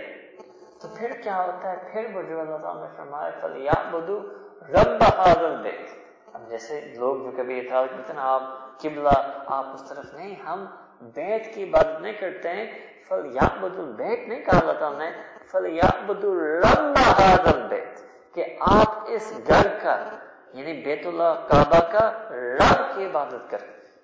اللہ سبحانہ تعالیٰ رب العزت کی عبادت کریں۔ تو یہ جو ہے نا بیت سے مراد رب بیت۔ ہے تو جو انسان کی جو دل میں کعبہ کی محبت ہے، کعبہ کی کشش ہے، وہ اصل میں رب البیت، اللہ تعالیٰ کی محبت اور اللہ تعالیٰ کی طرف کشش ہے۔ جیسے لغت یعنی جیسے لینگویج جو ہم کہتے ہیں نا کہ لفظ ایک معنی پر دلالت کرتا ہے۔ Means word is just to guide you to the meaning تو اسی طرح بیت اللہ صرف رب بیت کی طرف دلالت کرنے والا ہے. The purpose of the house of Allah Ta'ala is to guide the heart of a person towards Allah subhanahu wa ta'ala towards Allah subhanahu wa ta'ala. مگر کیونکہ محبت جو ہے نا، وہ حصی بھی ہوتا ہے. محبت بھی جو ہوتا ہے، وہ حصے بھی ہوتا ہے. Want some tangible tangible sensual sensible feeling to it تو اس سے اللہ تعالیٰ نے یہ بیت اللہ بنایا۔ اب بیت اللہ میں پھر آئے پھر جو نظر کے بعد کیا ہوتا ہے؟ نظر بھی ایک حص ہوتا ہے کہ بننا چاہتے ہیں میں اپنے محبوب کو دیکھوں۔ ٹھیک ہے نا؟ جو وہی جو ہم نے کہا تھا وہ حاجت میں آیا ہے اور فنائیت میں آیا ہے حاجت میں آئے فنائیت میں آئے، محبت میں آئے، عشق میں آئے، اپنے جسمانی وجود کو بھی بھول کر آ رہا ہے اب وہ دیکھنا چاہتا ہے تو اصل میں وہ ظاہر میں اپنے ظاہری آنکھ سے ظاہری کعبہ کو دیکھ رہا ہے، مگر اصل میں دل میں اپنا رب کی برکات اور انوارات کو اپنے دل یقین سے اس کے دیدار کرنا چاہتا ہے۔ پھر وہ طواف کرتا ہے۔ حالانکہ عام طور پر، عام طور پر افضل عبادت سجدہ ہوتا ہے۔ عام طور پر سب سے زیادہ قرب سجدہ میں آنے میں ہوتا ہے۔ مگر یہ بیت اللہ کیسی چیز ہے کہ سجدہ سے بھی افضل بیت اللہ کا طواف ہوتا ہے۔ اس کے اندر اس زیادہ ہے۔ بندہ گھوم رہا ہے، پھر رہا ہے، چل رہا ہے، گھوم رہا ہے، پھر رہا ہے، چل رہا ہے۔ کیوں؟ کیونکہ یہ مرکزیت، اب دل کی مرکزیت اس طواف سے کام ہوتا ہے۔ Whenever you say there's something that's central What is it a center of? It's a center because there's something orbiting it. There's something orbiting it. The sun is the center of the solar system. Why? Because there are planets orbiting it. The nucleus is the center of the cell. Why? Because there are electrons orbiting it. So the act of orbiting, the act of revolving, rotating, establishes something as its center.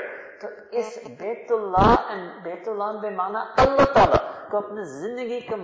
markaz banana. اور اللہ تعالیٰ کی محبت کو، اپنی محبت کا مرکز محور بنانا اس کا ایک حصی عمل ہوتا ہے کہ ہم جب طواف کرتے ہیں کعبہ کا، جب طواف کرتے ہیں کعبہ تو اگر کسی کو کعبہ طواف کے دوران دعا نہ یاد آئے، یا کبھی کوئی تھا کوئی تھکا ہوا طواف کر رہا ہے، ہو سکتے دن کا تیسرا، چوتھا، پانچواں، چھٹا طواف کر رہا ہے، تو کہتے اس وقت میں دن تھکا تھا تو میں مجھ سے دعا نہیں نکل رہی تھی، تو اس وقت صرف اسی سے مزے لینا ہے اور اپنا ذکر یاد ہو، اسی پر کرنا ہے کہ اللہ کی مرکزیت، اللہ تعالیٰ کو میں اپنے زندگی کی مرکزیت بنا رہا اسی جو اوربٹ اور طواف کرنے کا ایک اپنا ایک لطف اور مزہ ہوتا ہے۔ آپ نے یہ بھی دیکھا ہوگا، جب گریوٹی ہوتا ہے تو they talk about the centre of gravity تو کعبہ کی ایک قوت کشش ہوتا ہے، انسان دیکھنا چاہتا ہے، سفر کرنا چاہتا ہے، دیکھنا چاہتا ہے، قریب جانا چاہتا ہے، طواف قریب سے اقرب جو اشاق ہوتے ہیں وہ طواف سے یعنی طواف میں بیت اللہ سے قریب اور اقرب ہونا چاہتے ہیں۔ جیسے ایک ورل پل ہوتا ہے نا، ایک اسپائرلنگ ہوتا ہے، وہ پھر سینٹر تک پہنچتا ہے۔ تو اسی طرح اس طواف کے عمل کرنے سے تو کعبہ یعنی بیت اللہ یعنی اللہ تعالیٰ becomes the center of the gravity of a person's heart. Becomes the Allah subhanahu wa ta'ala becomes the center of gravity of the person's heart. تو کیونکہ مقصد یہ یعنی مقصود اس حج اور اس طواف کا یہی چیز تھا کہ اللہ تعالیٰ کی دل، اللہ، ہمارے دل کی مرکزیت اللہ تعالیٰ کے اوپر ہو، اس طرح یہاں سجدہ کے بجائے طواف کرایا جاتا ہے، طواف کرایا جاتا ہے، طواف سجدہ سے افضل ہے جبکہ انسان بیت اللہ کے سامنے ہو الحرم المکی میں ہو۔ اس کے علاوہ پوری ریسٹ آف روز زمین میں سجدہ سب سے افضل جسمانی اور حصی عبادت ہے۔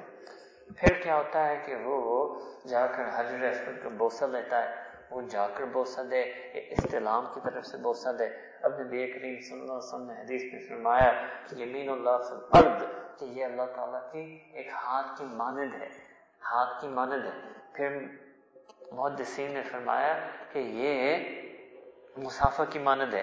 مسافہ کی مانند ایک حص ایک حص کی تمثیل یعنی ایک میٹافوریکل ایلیگوریکل حص مگر اصل جب محبوب کے ساتھ جو ملتے ہیں، اور اس روایت سے جو ٹھوس روایت ہے، وہ ملتظم کے بارے میں، اب ملتظم کے بارے میں عمل بھی ٹھوس ہے اس کے بارے میں روایت، حدیث بھی ٹھوس ہے کیا کہ اب اصل جو چیز، جو محبوب، محبت میں ہوتا ہے، کہ انسان چاہتا ہے کہ اپنے محبوب کے ساتھ چمٹ جائے، اپنے محبوب کے ساتھ لپٹ جائے۔ تو یہ نبی کریم صلی اللہ علیہ وسلم کا عمل جو صحیح حدیث سے ثابت ہے کہ ملتظم پر نبی کریم صلی گئے اور سیدنا عمر رضی اللہ عنہ اس حدیث کے راوی ہے اور فرماتے کہ نبی کریم صلی اللہ علیہ وسلم نے اپنا پورا کا پورا سینہ ایسے چمٹ لیا پھر اپنے رخسار یعنی فیس کو ٹینک اپنے رخسار کو چمٹ لیا، پھر اپنے آنکھ پھر پھر اپنے ہاتھوں کو اٹھا کر ہاتھوں کو چمٹ لیا۔ اللہ اکبر کبیرہ، یہ انتہا ہے پھر۔ یہ اس چیز کے انتہا ہے، بندہ جیسے وہ ورلپول میں نا روٹیٹ کر رہا ہے سینٹر پھر بالآخر سینٹر تک پہنچ جاتا ہے۔ سینٹر تک پہنچ جاتا ہے، اس سینٹر گریوٹی پر پہنچنا، اس انتہائی عمل کعبہ بیت اللہ کے ساتھ یہی ہوتا ہے جب انسان ملتظم پر چڑھ کر اپنے آپ کو بیت اللہ سے لپٹ رہا ہے۔ وہ حقیقی میں اس اللہ تعالیٰ کی برکات، اس اللہ تعالیٰ کی ہدایات، اللہ تعالیٰ کے فیوزات سے اپنے آپ کو جوڑنا چاہتا تھا۔ اللہ تعالیٰ کے ساتھ کوئی جوڑ نہیں سکتا، اللہ تعالیٰ کے ساتھ اتصال، اتحاد نہیں ہے۔ لیکن اللہ تعالیٰ کی برکات انورات ہدایات کے ساتھ انسان اپنے آپ کو اس کے ساتھ لپٹ سکتا ہے، لپٹ سکتا ہے۔ پھر ایک اگلا عمل ہو سکتا تھا کہ کعبہ کے اندر داخل ہونا، کعبہ کے اندر داخل ہونا۔ تو یہ بھی اللہ تعالیٰ کی بڑی رحمت ہے کہ وہ جو حتیم والی جگہ ہے، اس کا حکم یہ ہے کہ وہ کعبے کے اندر کا حصہ ہے۔ تو کعبہ کے تو وہ والے دروازے بہت کم لوگ کے لیے کھولے جا سکتے ہیں، مگر اندر جانے کے ایک اور بھی طریقے باب کعبہ سے اندر جائیں اور ایک حتیم کے اندر بندے اپنے آپ کو پہنچ جائیں۔ تو اس معنی میں ویسے حتیم کبھی وہی کیفیت ہونے چاہیے جو ملتظم پر تھا، بلکہ ملتظم ٹیکنیکلی پھر بھی خارج کعبہ ہے اور حتیم داخل کعبہ ہے۔ تو ہو سکتا ہے کہ حتیم کے اندر اور بھی کیفیات انسان کو ہونے چاہیے۔ اور بھی کیفیات انسان کو۔ بابا ملتظم کی روایت میں جو آخری چیز تھا کہ سیدنا عمر عبد فرماتے ہیں کہ نبی کریم صلی اللہ علیہ وسلم اس ملتظم پر روتے تھے۔ اور جب سیدنا عمر نے اپنا اس رونے پر اپنی ایک حیرت کو ظاہر فرمیا تو نبی کریم صلی اللہ علیہ وسلم نے فرمایا، یا عمر، یہ وہ جگہ ہے، یہ وہ جگہ ہے جہاں آنسو بہائے جاتے ہیں۔ اب وہ کون سے آنسو ہوں گے؟ جو نبی کریم صلی اللہ علیہ وسلم بہا رہے تھے، معلوم ہوتا ہے کہ عشق میں رونا بھی ہوتا ہے۔ عشق میں رونا بھی ہوتا ہے۔ بلکہ سیاحت سے میں ایک اور بھی روایت نبی کریم صلی اللہ علیہ وسلم جنرلی صرف متزم کے بارے میں نے جنرلی فرمایا کہ رو۔ اور اگر آپ رو نہیں سکے تباہ کو یعنی باب تفال سے آپ رونے کا حلیہ صورت اپنا۔ Cry or adopt the likeness of crying if you're unable to cry تو یہ یہ دوسرا عمل کب ہوتا ہے، وہ مقامات اور موقع جہاں نبی کریم صلی اللہ علیہ وسلم سے رونا سنت میں ثابت ہے۔ وہاں اگر کسی کو بذات خود رونا نہیں آتا، تو وہاں اس کو رونے والی شکل اور رونے والی کیفیت اپنانا چاہیے۔ تاکہ کم از کم وہی جو فرمایا تھا، سنت کا نقل اس سے قبول ہو جائے، سنت کا نقل اس سے قبول ہو تو یہ سارا جو حج کا سفر جو ہے نا، یہ سب اللہ سبحانہ تعالیٰ کے دعوت پر ہوتا ہے۔ سب اللہ تعالیٰ کے دعوت پر ہوتا ہے۔ اور جو اس حج فرض ہونے کے باوجود نہیں کرتا، حج فرض ہونے کے باوجود نہیں کرتا، اور اس حالت میں وہ دنیا سے رخصت ہوتا ہے۔ تو یہ بھی سن رہے کہ نبی کریم سے، یہ بھی صحاب میں سے روایت ہے کہ نبی کریم صلی اللہ علیہ وسلم نے فرمایا کہ جو کسی وجہ سے یعنی یہ نہیں کہ کسی نے اس کو حج سے روکا گیا، یا کسی ظالم حکمران نے اس کو حج سے روکا گیا، یا کسی مدد سے فوت نہیں کیا گیا، وہ ویسے حج اس پر فرض تھا مگر وہ مر گیا۔ ویسے بس سستی کی وجہ سے حج نہ کیا تو نبی کریم صلی اللہ علیہ وسلم پھر وہ بے شک یہودی بھی مر سکتا تھا نسانی بھی مر سکتا تھا۔ He may die as if he wishes, he may might as well have wished to die a Jew, or he might as well have wished to die a Christian. تو حج کی اتنی اہمیت ہوتی ہے۔ بہت سے لوگ یہ بھی غلطی کرتے ہیں کہ حج کا فرض ہونے کے باوجود اس کو مؤخر کرتے ہیں۔ کسی بھی دنیاوی مزید دنیاوی مسلط کے لیے۔ انہیں کہ دنیاوی حاجت کے لیے نہیں کچھ مزید ایکسٹرا ایک promotion extra career extra degree extra کوئی ایکسٹرا دنیا کے لیے۔ ناٹ نیسسری دنیا کوئی ایکسٹرا دنیا کے لیے میں یہ الفاظ چن رہا ہوں ایکسٹرا دنیا کے لیے نیسسری حج کو موقع کرتے ہیں نیسسری دنیا وہ تو حج کے فرض ہونے کے شاید میں ایکسٹرا دنیا کی خاطر اپنے نیسسری حج کو موخر کرتے ہیں تو یہ بھی ایک بہت بڑا غلط فہمی ہے بہت بڑا غلط فہمی ہے بہرحال، اب حج پر جانا سے آپ کو ایک حدیث نبی کریم صلی اللہ علیہ وسلم کو سکھاتا ہوں بس سناتا ہوں جو نبی کریم نے حج کے بارے میں فرمایا۔ تو ایک صحابی یا سیدنا عبداللہ بن عمر رضی اللہ عنہ اس حدیث کے راوی ہیں اور یہ حسن حدیث ہے کہ وہ نبی کریم صلی اللہ علیہ وسلم سے مسجد نبوی میں اب منا منا کی مسجد میں بیٹھے تھے۔ اور ایک انصاری صحابی آئے تھے نبی کریم صلی اللہ علیہ وسلم کے پاس۔ ان کے ساتھ ایک اور بھی صاحب آئے تھے۔ فرمایا، دونوں نے، نبی کریم صلی اللہ علیہ وسلم کو، یا رسول اللہ، ہم کچھ سوالات آپ سے پوچھنا چاہتے ہیں۔ تو نبی کریم صلی اللہ علیہ وسلم نے جواب میں فرمایا، اگر آپ چاہیں، میں آپ کو ابھی بتا سکتا ہوں کہ آپ کون سے سوالات مجھ سے کرنا چاہتے ہیں اور ان سوالوں کے جوابات بھی آپ کو ابھی دے سکتا ہوں۔ تو سب صحابہ حیران ہو گئے کہ نبی صلی اللہ اس انداز کون ہوگا کہ آپ کے سوالات بھی میں خود آپ کو بتاؤں گا اور ان سوالات کا جوابات بھی آپ کو ابھی دے دوں گا۔ تو انہوں نے فرمایا کہ ٹھیک ہے یا رسول اللہ صلی اللہ علیہ وسلم۔ تو نبی کریم صلی اللہ علیہ وسلم نے فرمایا ان کو کہ آپ آئے میرے پاس اس بات پر کوئی یہ حجت الوداع کا معاملہ ہے۔ کہ آپ آئے میرے پاس اس بات پوچھنے کے لیے کہ یہ جو آپ گھر چھو کر آئے ہیں اور مسجد الحرم کا سفر کر کر آئے تو آپ کو اس کا ثواب کیا ہوگا؟ پھر آپ یہ بھی پوچھنے کے لیے آئے کہ جو طواف کے بعد دو دو رکھتے آپ پڑھتے ہیں، جو واجب الطواف کہا جاتا ہے، اس کا ثواب کیا ہوگا؟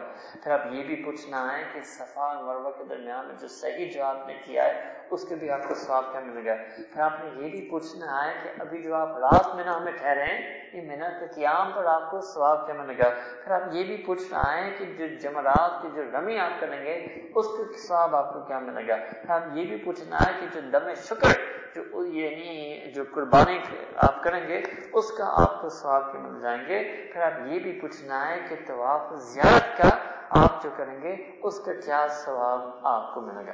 تو وہ انصاری صاحب حیران ہو کر حدیث کے الفاظ کو فرماتے تھے، میں قسم اٹھاتا ہوں اس ذات پر جس نے آپ کو حق کے ساتھ بھیجا ہے کہ میں یہی سوالات پوچھنے کے لیے آیا یہی سوالات آپ سے پوچھنے کے لیے آیا۔ تو نبی کریم صلی اللہ علیہ وسلم نے پھر جواب دیا کہ جہاں تک یہ آپ کا سوال تھا کہ آپ اپنے گھر کو چھوڑ کر بیت حرام کی طرف آئے، تو میں آپ کو بتاؤں کہ آپ کو اونٹ نے ایک قدم بھی نہیں اٹھایا۔ اس کے سوا کہ اللہ تعالیٰ نے آپ کی نیکیوں اور درجات کو بلند کیا۔ پھر اور نیکیوں اور درجات کو بلند کیا اور اللہ تعالیٰ آپ نے ایک گناہ کو مٹا دیا۔ یعنی ہر اونٹ کے قدم سے آپ کو ایک نیکی درجہ ملا اور آپ کا ایک گناہ مٹا۔ پھر جو آپ نے دو رکتیں واجب الطواف کیا، وہ ایسے کہ آپ نے ایک غلام آزاد کیا، بنو اسماعیل۔ یعنی اگر نبی اسماعیل علیہ السلام کے اولاد اور نسل میں کسی نے ان کو غلام بنایا تھا اور آپ نے ان کو یعنی نبی کریم کی اپنے خاندانی نسل ہے بن اسماعیل، اگر آپ نے ان میں سے کسی غلام کو آزاد کیا، پھر تیسرا کہ وہ آپ کو جو صفا اور مربع کے درمیان میں صحیح تھا، اس کا ثواب آپ کو ملے گا کہ جیسے آپ نے ستر، سیونٹی، ستر غلاموں کو آزاد کیا۔ اب پھر جو آپ رات منا اور عرفات یہ جو راتیں جو آپ ٹھہر رہے ہیں، تو اس پر اللہ تعالی نے آپ کے بارے میں فرشتوں کی مجلس میں فخر فخر کا اظہار کیا یعنی خوشی کا اظہار کیا اور فرمایا کہ دیکھو، میرے بندے میرے عباد میرے پاس آئے ہیں اور وہ بکھرے ہوئے انداز میں آئے ہیں۔ اور وہ دنیا کے ہر ہر کونے میرے پاس آئے ہیں۔ اب میری رحمت چاہ تھے تو میرے فرشتے جان لو کہ اگر ان کی گناہ پوری ریتستان کے ریت کے زراعت کے برابر ہو یا ان کی گناہ تمام سمندروں کے، پانیوں کے، قطروں کے برابر میں ہو تو میں پھر بھی ان کو معاف کر دوں گا۔ اور اللہ تعالیٰ نے اعلان کیا جب آپ نے عرفات سے اٹھے کہ اللہ تعالیٰ نے معاف کر دیا۔ پھر فرمائے یہ جو آپ کا سوال تھا کہ رمی جماعت کو مجھے کیا سواب ملا، تو جان لو کہ ہر ہر کنکری، ایک ایک کنکری پھینکنے پر اللہ تعالیٰ نے ایک کبیرہ گناہ مخلقات مخلقات ابھی میں کہتے ہیں کہ یہ جو یعنی ہلاک کرنے والے گناہ مینس انسان کو جہنم لے جانے والے گناہ۔ اس کو کبائر اور محلقات کہتے ہیں۔ تو اللہ تعالیٰ نے ایک وہ گناہ جو آپ کو جہنم لے جانے والا گناہ تھا، ان میں ہر ایک کنٹری پر ایک ایسے گناہ آپ سے معاف کر دیا پھر جو آپ نے پوچھا کہ جو قربانی جو آپ نے دیا جانور کا، اس کا ثواب وہ اللہ ہی آپ کو دیں گے۔ اس کو کچھ بتایا بھی نہیں، وہ ثواب اللہ تعالیٰ ہی آپ کو دیں گے۔ اچھا یہ بھی ایک سوال تھا جو آپ نے اپنا سر کو الگ کیا۔ تو ہر ہر بال کا یعنی ایوری اسٹینڈ آف ہیئر ہر بال کے آپ کو ایک نیکی اور درجہ ملے گا اور ایک گناہ آپ کا معاف ہوگا۔ پھر جب آپ نے طواف زیارت کی ان سب کے بعد تو آپ ایسے سمجھے کہ آپ نے اس وقت طواف اس حالت میں کی کہ کوئی گناہ آپ پر نہیں ہے۔ اور ایک فرشتے نے آ کر آپ کے طواف کے دوران اس فرشتے نے اپنے دست مبارک آپ نے کندر پر رکھ کر آپ کے لیے دعا کی کہ اب آپ آئندہ نیکی کے اعمال کریں یعنی آئندہ نیکی کریں، کیونکہ آپ کے ماضی کے سارے گناہ معاف کیے گئے یہ تمام محدثین کے نزدیک حسن عزیز سے اور ناصر الدین البانی نے بھی اس کی صحیح قرار دی۔ یہ حج ہے۔ ایسے ہر ہر رکن پر نبی کریم صلی اللہ علیہ وسلم نے فرمایا کہ اتنے فضائل اتنے فضائل انسان کو حج پر ملتا ہے۔ پھر یہ جو حج مبرور حج مبرور، یہی محدثین نے فرمایا کہ جو حج ان قرآنی، اس قرآن، اس قرآنی آیت کے مطابق یعنی جس میں رفس نہیں تھا، جس میں فسوق نہیں تھا، جس میں جدام نہیں تھا، اسی کو راج کو لیکن اسی کو حج مبرور کہا گیا، تو نبی کریم صلی اللہ علیہ وسلم نے فرمایا، یہی تین الفاظ قرآن کے استعمال کرتے ہوئے کہ جس نے حج ایسے کیا، جس میں آپ نے رفس نے کیا، فسوق نے کیا، جدال نے کیا، تو وہ ایسے لوٹے گا۔ جیسے اس ماں نے، اس دن کا جس جس دن کو اس ماں نے اس کو جن جنا دیا۔ پھر کچھ احادیث عمرہ اور حج بار بار کرنے کے بارے میں۔ یہ بخار شریف کی اور مسلم شریف کی روایت ہے کہ جو عمرہ کرتا ہے، اس عمرہ، پچھلے عمرہ اور اس عمرہ کرنے کے دوران جو بھی گناہ ہوئے اس عمرہ ان سب کا کفارہ ہے۔ And when you do Umrah, it is expiation for all the sins that took place between your previous Umrah and this Umrah. پھر پھر جو آپ کو حدیث پہلے بتایا تھا اور حج جو ہے ایک ہی حدیث میں عمر کے بارے میں یہ فرمایا اور جو حج مبرور جو ہے اس کے بدلہ صرف اور صرف جنت ہی ہو سکتا ہے تو عمرہ کرنے سے سابق عمر سے اس وقت تک گناہ معاف ہوں گے اور حج مبرور کرنے سے جنت ملے گا پھر نبی کریم صلی اللہ علیہ وسلم نے ایک اور صحیح حدیث جو امام النسائی، امام ترمذی مطلب روایت کی، فرمایا کہ آپ بار بار حج اور عمرہ کریں۔ یہ بھی بہت اہم حدیث ہے کیونکہ کبھی کچھ لوگ کو اس کے بارے میں سوال ہوتا ہے کہ کیا مجھے یعنی بار بار حج عمرہ کرنا چاہیے یا نہیں؟ کبھی لوگ اس کے ایک عقلی سوچ اپناتے ہیں۔ کہ نہیں، چلو ایک دفعہ آج کر دیا دوبارہ نہیں جانا چاہیے، ایک عقلی سوچ اپناتے ہیں، ایک دفعہ عمر کو دوبارہ نہیں کرنا چاہیے۔ ہاں یہ ضرور ہے کہ آپ مقروض ہو کر نہ جائیں، کسی پر آپ پر کچھ حقوق ہے ان کی آپ کی خدمت، آپ کے ذمے، ان کو چھوڑ کر نہ جائیں۔ مگر اگر اللہ تعالیٰ نے آپ کو سہولت دی ہے اور اسباب دی ہیں، تو پھر اس حدیث کے مطابق نبی کریم صلی اللہ علیہ وسلم کہ بار بار حج اور عمر کریں اور عجیب بات فرمائے کہ بار بار حج اور عمر کریں، کیونکہ بار بار حج اور عمر کرنے سے آپ کی غربت ختم ہو جائے گی اور آپ کی گناہ ختم ہو جائیں گے۔ یعنی پہلے غربت کا حالانکہ عقل کہے گا کہ ہر جملہ بار بار کرنے سے پیسے خرچ ہوں گے۔ اور نبی کریم صلی اللہ علیہ وسلم فرما رہے ہیں کہ بار بار حج عمرہ کرنے سے غربت ختم ہو جائے گی اور آپ کے گناہ ختم ہو جائیں گے۔ غربت اور گناہ ایسے ختم ہو جائیں گے جیسے جو فرنسز بیلوز جو آگ جو جلایا جاتا ہے، وہ سونے اور چاندی کی امپیورٹیز کو ختم کر دیتا ہے۔ پھر آخری نبی کریم صلی اللہ علیہ وسلم ایک آخری حدیث آپ کو حج کے متعلق آپ کو سناتا ہوں۔ اما عائشہ یہ بھی عورتوں کے لیے خاص۔ ام مؤمنین سیدہ عائشہ رضی اللہ نبی کریم صلی اللہ علیہ وسلم، کیونکہ ایک اور صحیح حدیث ہے کہ نبی کریم صلی اللہ علیہ وسلم کا افضل عمل ایمان ہے۔ پھر صاحب نے کہا کہ نیکسٹ افضل کیا ہے؟ نبی کریم صلی اللہ علیہ وسلم نے فرمایا، جہاد ہے۔ پھر فرمایا کہ نیکسٹ افضل کیا ہے؟ نبی کریم صلی اللہ علیہ وسلم نے فرمایا، حج ہے۔ یہ بھی امام بخاری کی روایت ہے۔ تو ایک اور حدیث پر یہ بھی امام بخاری نے لائے کہ عمومی سید عائشہ نے نبی اس پر سوال پوچھا، کیا کہ یا رسول اللہ صلی اللہ علیہ وسلم، اگر جہاد سب سے افضل عمل ہے ان کو مراد ایمان تو لا چکے ہیں۔ اب ایمان لانے کے بعد، اگر جہاد سب سے افضل عمل ہے، تو پھر ہم، کیا ہم عورتوں کو جہاد نہیں کرنا چاہیے؟ کیا ہم عورتوں کو جہاد نہیں کرنا چاہیے؟ تو نبی کریم صلی اللہ علیہ وسلم نے ان کو جواب دیا کہ آپ کے لیے سب سے اچھا جہاد ہے کہ آپ حج مبرور کریں۔ آپ کے لیے سب سے اچھا جہاد ہے کہ آپ حج مبرور کریں۔ تو پھر عموماً سید عائشہ نے خود اپنے کامنٹس اس حدیث کے بارے میں فرمائے، جو امام بخاری، امام مسلم نے دونوں کامنٹس کے ساتھ اس حدیث کو نقل فرمایا۔ عموماً عائشہ، سید عائشہ نے فرمایا کہ اب میں کبھی بھی حج کو نہیں چھوڑوں گی۔ جب میں نے نبی کریم صلی اللہ علیہ وسلم سے سن لیا کہ عورت کے لیے جو افضل جہاد یہ ہے کہ وہ حج مبرور کرے۔ تو اس میں اس میں معلوم ہوتا ہے کہ صحابیات کے اندر بھی بار بار حج کرنے کا ایک شوق تھا، ایک شوق تھا۔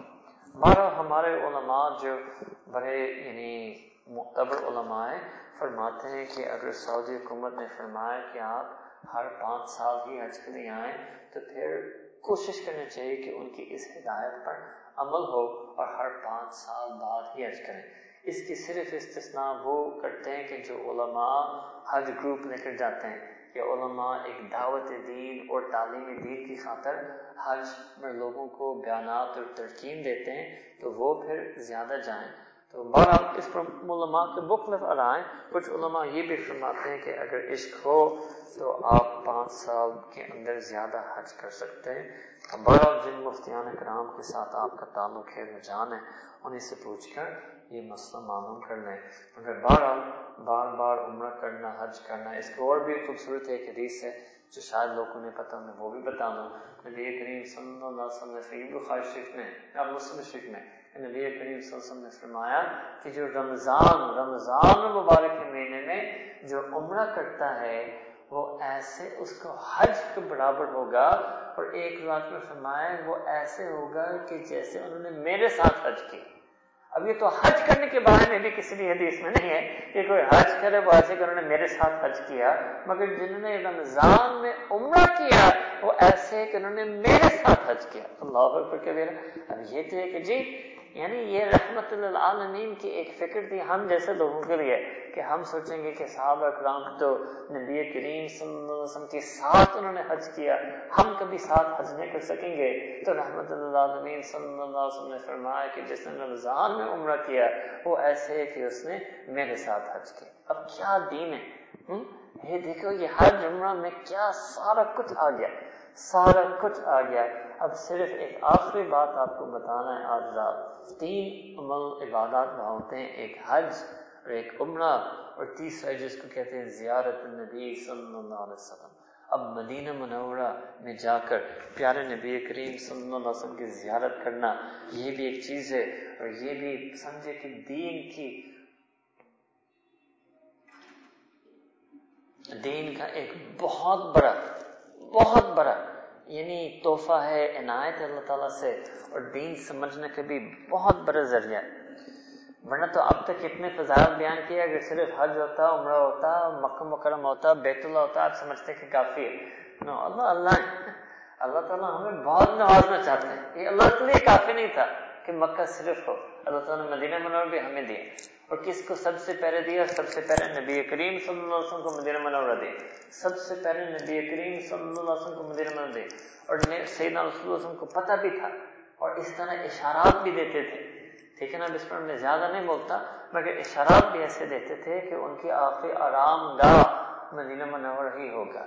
یہ بھی سمجھے کہ نبی کریم صلی اللہ علیہ وسلم کی اہل مدینہ تو وفا ورنہ تو عقل تو یہ کہہ کر فتح مکہ کے بعد ہم واپس مکہ مکہ میں آ جائیں۔ اصل تو مرکز مکہ ہے اصل تو مرکز بیت اللہ ہے اصل تو مرکز کعبہ ہے۔ اور نبی کریم سے جاتے ہوئے بھی کعبہ کو ترس رہے تھے اور فتح مکہ کے بعد واپس آ کر اتنے خوش ہو رہے تھے۔ مگر کیونکہ مدینہ والوں نے نبی کریم صلی اللہ علیہ وسلم کو بنا دیا، تو نبی کریم صلی اللہ علیہ وسلم نے مدینہ منور کے فتح مکہ کے بعد کہا، میں آپ کی اس قربانی کو بھول نہیں سکتا۔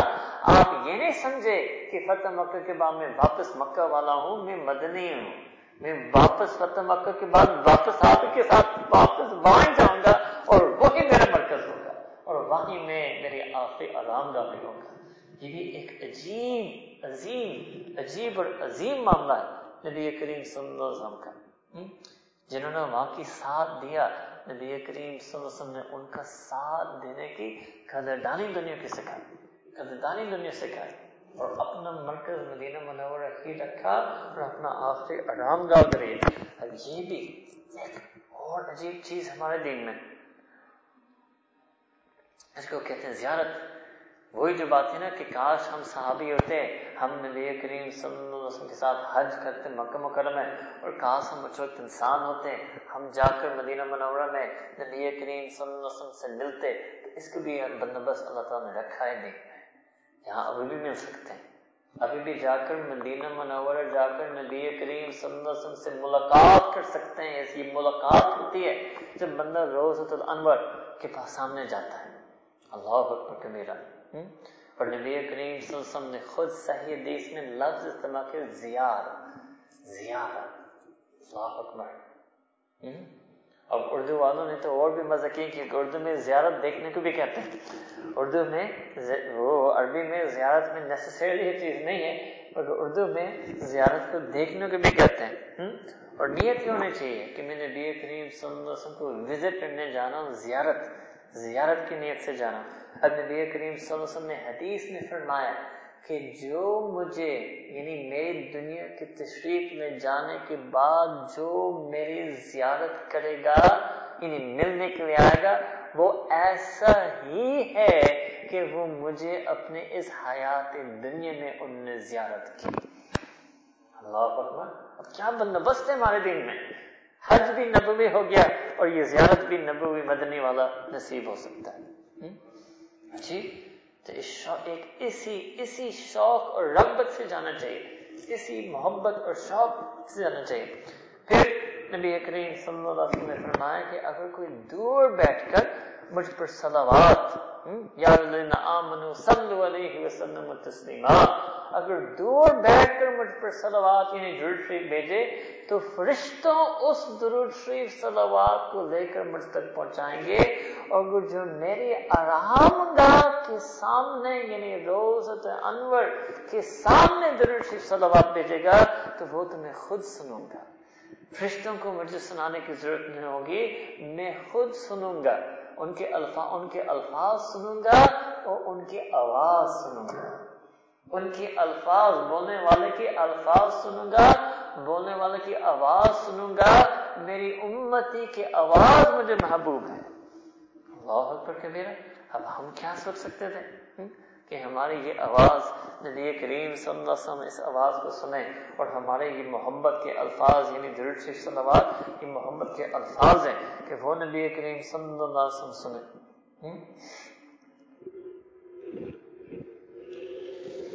اب عجیب بات یہ مفسرین نے لکھا، اللہ اکبر کبیرہ، کہ اللہ تعالیٰ نے قرآن کریم میں، اللہ تعالیٰ نے قرآن کریم میں ایک آیت میں بتایا کہ جب کوئی نبی کریم صلی اللہ علیہ وسلم پر یعنی سلام کہتا ہے تو ہوتا کیا ہے؟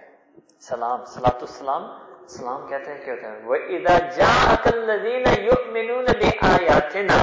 اور جب آتے ہیں تیرے پاس نبی کریم صلی اللہ علیہ وسلم، وہ لوگ جو ہمارے آیات یعنی قرآن کریم پر ایمان لاتے ہیں فکل سلام علیکم اور وہ کیا فرماتے ہیں؟ وہ فرماتے ہیں سلام علیکم فکل سلام علیکم پہ نبی کہ آپ ان کو سلام کہیں کتبہ ربکم علی نفس رحمہ پھر جب آپ ان کو سلام کہیں گے تو پھر اللہ تعالیٰ ان کے بارے میں اپنے اوپر رحمت کا معاملہ واضح کر دیتے ہیں اللہ تعالیٰ ان کے بارے میں جو آپ کے پاس آ کر سلام کرتے ہیں۔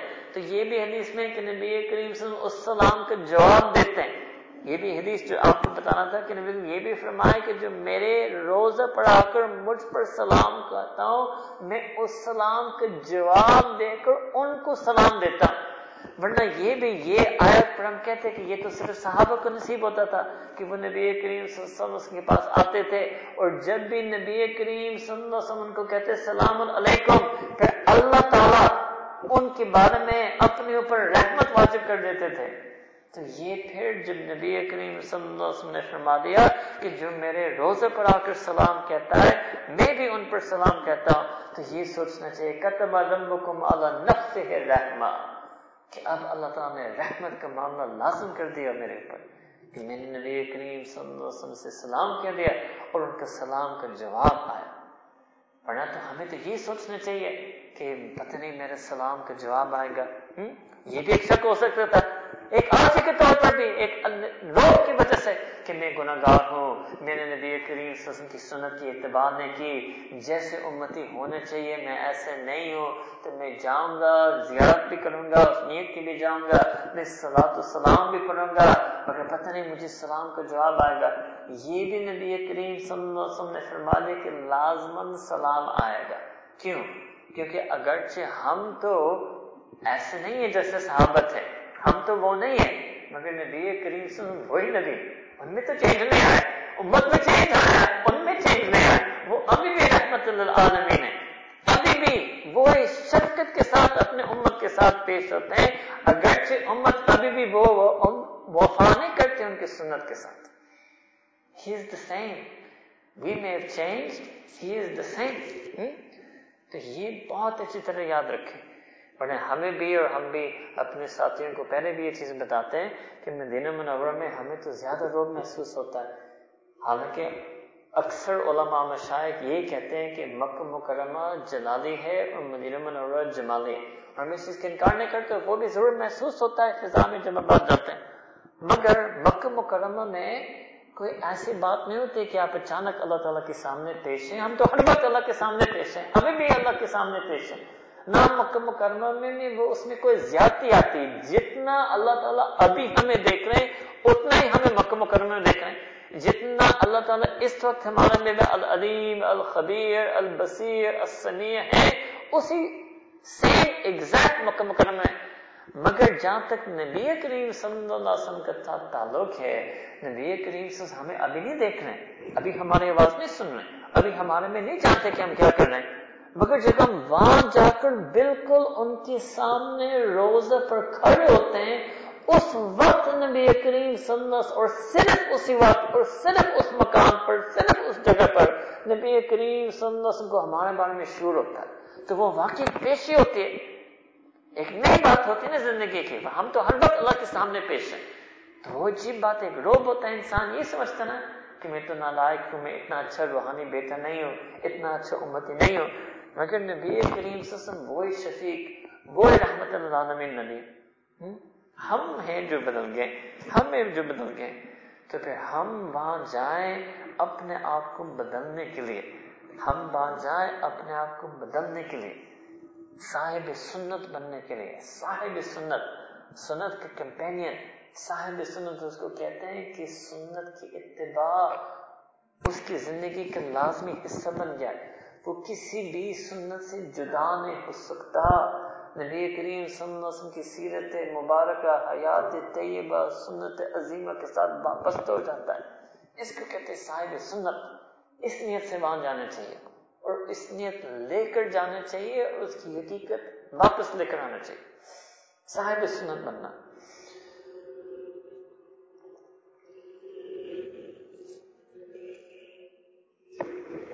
پھر اللہ تعالیٰ نے قرآن کریم میں یہ بھی فرمایا کہ جب وہ کوئی گناہ کرتے ہیں، صحابہ کے بارے میں فرمایا، جب وہ گناہ کرتے ہیں جا کر وہ آپ کے پاس آتے ہیں، وہ آپ کے پاس آتے ہیں اللہ تو کیا کرتے ہیں؟ وہ اللہ تعالیٰ سے معافی مانگتے ہیں الرسول۔ اور نبی کریم صلی اللہ علیہ وسلم، وہ بھی ان کے لیے اللہ اللہ کے بارے میں معافی مانگتے ہیں۔ جب یہ دو چیزیں لوجد اللہ تواب الرحیمہ کہ آپ پائیں گے؟ وہ پاتے ہیں کہ اللہ تعالیٰ تواب الرحیم ہے یعنی توبہ کو قبول کرنے والا ہے اور گناہ کو معاف کرنے والا ہے۔ یہ بھی مفسرین نے فرمایا کہ جو وہاں جا کر ان کے ساتھ بھی یہی ہوتا ہے۔ تو وہاں جا کر اللہ سے معافی مانگنے چاہیے، استغفار مانگنا چاہیے۔ اللہ تعالیٰ سے معافی مانگنے چاہیے، استغفار مانگنا چاہیے۔ تو عمل کیا کرنے کے ہوتے وہاں تو دو پہلے میں نے بتایا سلاۃ السلام۔ نبی کریم صلی اللہ علیہ وسلم کو سلام کہنا۔ کچھ عربی الفاظ جملے اس چیز کے ہیں، وہ بھی استعمال کریں۔ پھر اپنے بھی جو بھی زبانیں، اردو، پنجابی، انگلش، آپ سلام کریں۔ جو بھی انداز، الفاظ، سلام کے مناسب جو ہوں، جو با ادب ہو جس میں کوئی غلط نظریہ کی نہ ہو، آپ سلام کریں۔ پھر اللہ سے معافی مانگے۔ اس جگہ اپنے نبی کے سامنے اللہ سے معافی مانگے۔ اپنے نبی کے سامنے اللہ سے معافی مانگے۔ اور اس امید رکھیں کہ میرے نبی بھی میرے لیے اللہ کی معافی مانگیں گے یا ابھی مانگیں گے یا قیامت کے دن مانگیں گے۔ میرے نبی میرے لیے شفاعت کریں گے۔ اللہ تعالیٰ سے یہ بھی دعا مانگنا کہ نبی کریم صلی اللہ علیہ وسلم کی شفاعت مجھے عطا فرما۔ پھر اللہ سے یہ بھی دعا مانگنا کہ یا اللہ، جب آپ مجھے نبی کریم صلی اللہ علیہ وسلم کے ساتھ اتنا آپ نے مجھے قریب کر دیا کہ جب وہاں ہوں گے، آپ کے میں بھی ٹین فیٹ فاصلے پر ہوں گے۔ دس فٹ فاصلے پر سیدنا رسول اللہ صلی اللہ علیہ وسلم۔ یار، جب آپ نے مجھے اتنے قریب اقرب پہنچا دیا تو مجھے ان کی سنت کو اقرب کر لیجیے مجھے ان کی، میری زندگی کو ان کی زندگی کے مطابق بنا دیجیے میری حالت کو ان کی دلی حالت کے مطابق بنا دیجیے جب آپ نے جسمانی مجھے اتنے قریب کر دیا، میری طرز زندگی کو ان کو بھی قریب کر دیجیے میرا روح، میرا دل کو بھی ان کو قریب کر دیجیے میرا روح، میرا دل کو بھی ان کا قریب کر دیجیے بہرحال، انہوں نے ہمیں اشارہ دیا کہ وقت ختم ہونے والا ہے۔ تو یہ بھی ایک بہت لمبی ویسے گفتگو ہوتی ہے ہماری۔ مدینہ منورہ جانا اس کا ایک مستقل بھی الگ بیان بھی انشاءاللہ آپ کو مل سکتا ہے۔ بار یہ مدینہ منورہ جانا یہ بھی دین کا بہت عظیم حصہ ہے۔ اور اس سفر میں جو یہ دونوں ہو، یہ کیا کمال ہے دین کا ہر میں سے دونوں، یہ کوئی الگ سفر نہیں ہوتا۔ اسی ایک حج کے سفر میں یہ دونوں چیزیں مل جاتی ہیں۔ اور اس ایک عمر کے سفر میں یہ دونوں چیزیں مل جاتی ہیں۔ بس ہم لوگ جو اس سال شاید حج میں نہیں جا سکیں، تو ہم ان دس دن جو ذلحجہ کے ہیں، ان کی قدر کریں۔ یہ بھی آپ کو بتائیں امام بخاری مسلم نے یہ بھی روایت بیان کی ہے کہ نبی کریم صلی اللہ علیہ وسلم نے فرمایا کہ افضل دن، the best days اللہ تعالیٰ کیا ہاں یہ ذوالحجہ کے دس دن ہیں۔ تو ان ذوالحجہ کے دس دن اور رمضان کے آخری دس رات، یہ سب سے محبوب اور افضل ہیں۔ تو ذوالحجہ کے دس دن ایسے گزارے جیسے ہم نے رمضان کے آخری دس راتیں گزارے۔ پھر نبی کریم صلی اللہ علیہ وسلم نے فرمایا کہ افضل عمل، پسندیدہ عمل اللہ تعالیٰ کو وہ اعمال ہوتے ہیں جو ذوالحجہ کے دس دن میں ہوتے تو ذکر تو شروع ہو گیا، میں آپ کو ایک مہینے پہلے بتا رہا ہوں۔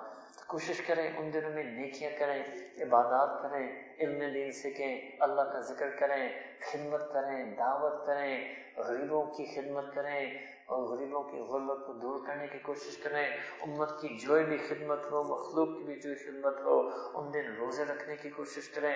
قربانی کی بھی اہمیت کی الگ گفتگو ہے۔ جو قربانی کرنے والے ہیں، وہ بال نہ کٹائیں، ناخن نہ کٹائیں، ان حجاج کے ساتھ تشبہ یعنی مشابت اختیار کریں۔ بہرحال ان دنوں میں دعا کریں۔ کیونکہ دیکھیں، یہ بھی ایک چیز ہوتا ہے، ہمارے امت میں اتحاد ہوتا ہے۔ اتحاد کے ایک معنی یہ بھی ہے کہ جس وقت حجاج آپ کو ٹریک ہونا چاہیے کہ اچھا اب حجاج عرفات جا رہے ہیں، اب مینا جا رہے ہیں، اب وہ عرفات جا رہے ہیں، اب وہ مزرف جا رہے ہوں گے، اب وہ واپس مینا جا رہے ہوں گے، اب چوبیس گھنٹے کوئی نہ کوئی ڈمی کر رہا ہے، یا کوئی طواف زیارت کر رہا ہے، یا کوئی قربانی کر رہا ہے، یا کوئی آہستہ آہستہ سب چیز سے فارغ ہو کر حلق کر رہا ہے، احرام توڑ رہا ہے، ان پانچ دن بالخصوص آٹھ، نو، دس، گیارہ، بارہ جو ذوالحجہ ہے نا، خوب ان کو یاد کریں اور اپنے آپ کو شامل کریں۔ ٹھیک ہے ہم ان امام میں شامل نہیں ہو سکتے، مگر ہم اپنے دعاؤں میں ان کو شامل ہو سکتے ہیں۔ وہی ہمارے بڑے جو تھے، مولانا حسین احمد مرین آپٹن ہے ان کی یہ کیفیت ہوتی تھی کہ بہت شروع میں وہ حج نہیں جا سکے۔ جب بھی یہ دن آتے تھے، وہ بار بار یاد کرتے تھے، یہی سوچتے تھے کہ کوئی ابھی طواف کر رہا ہوگا، کوئی ابھی عرفات پہنچا ہوگا، کوئی صحیح کر رہا ہوگا، کوئی رمی جماعت وہ ایسے پورے یہ پانچ سات دن ایسے گزارتے تھے۔ اتنی محمد کی کیفیت میں کہ بعد میں اللہ تعالیٰ نے ان کو اٹھارہ سال حرمین شریفین رہنے کا اور اٹھارہ سال مسجد نبوی کے باقاعدہ اندر حدیث پڑھانے کا اللہ تعالیٰ نے ان کو توفیق دی۔ ہو سکتا ہے۔ اگر ہم یہاں رہتے ہوئے بھی یہ ایک طلب اور طرف اور ان جگہوں کی یادوں کے ساتھ اپنے اعمال کو ٹھیک کریں اور سارا رفظ اور بے حیائی سے توبہ کریں اور سارے فسوق اور اللہ کے نافرمانی سے توبہ کریں اور لوگ سے جگڑنا اور جلنا ختم کریں اور حقوق العباد کی معافی تلافی صبح کریں اور خوب عبادات اعمال کریں تو ہو سکتا ہے یہاں بھی بیٹھے بیٹھائے اللہ تعالیٰ ہمیں بھی اپنی رحمت المغفرت سے نوازے۔ تو کوشش کرنا چاہیے۔ کوشش کرنا چاہیے۔ تو دو بنیادی چیز تھی۔ ایک تو اس حج عمرہ مدینہ منہ کی اہمیت آ جائے تاکہ ہم دین میں مضبوط ہو، اور ایک ہے کہ جب وہ دن آئیں گے انشاءاللہ تعالی، ہم ان دن کو اچھی طرح گزاریں۔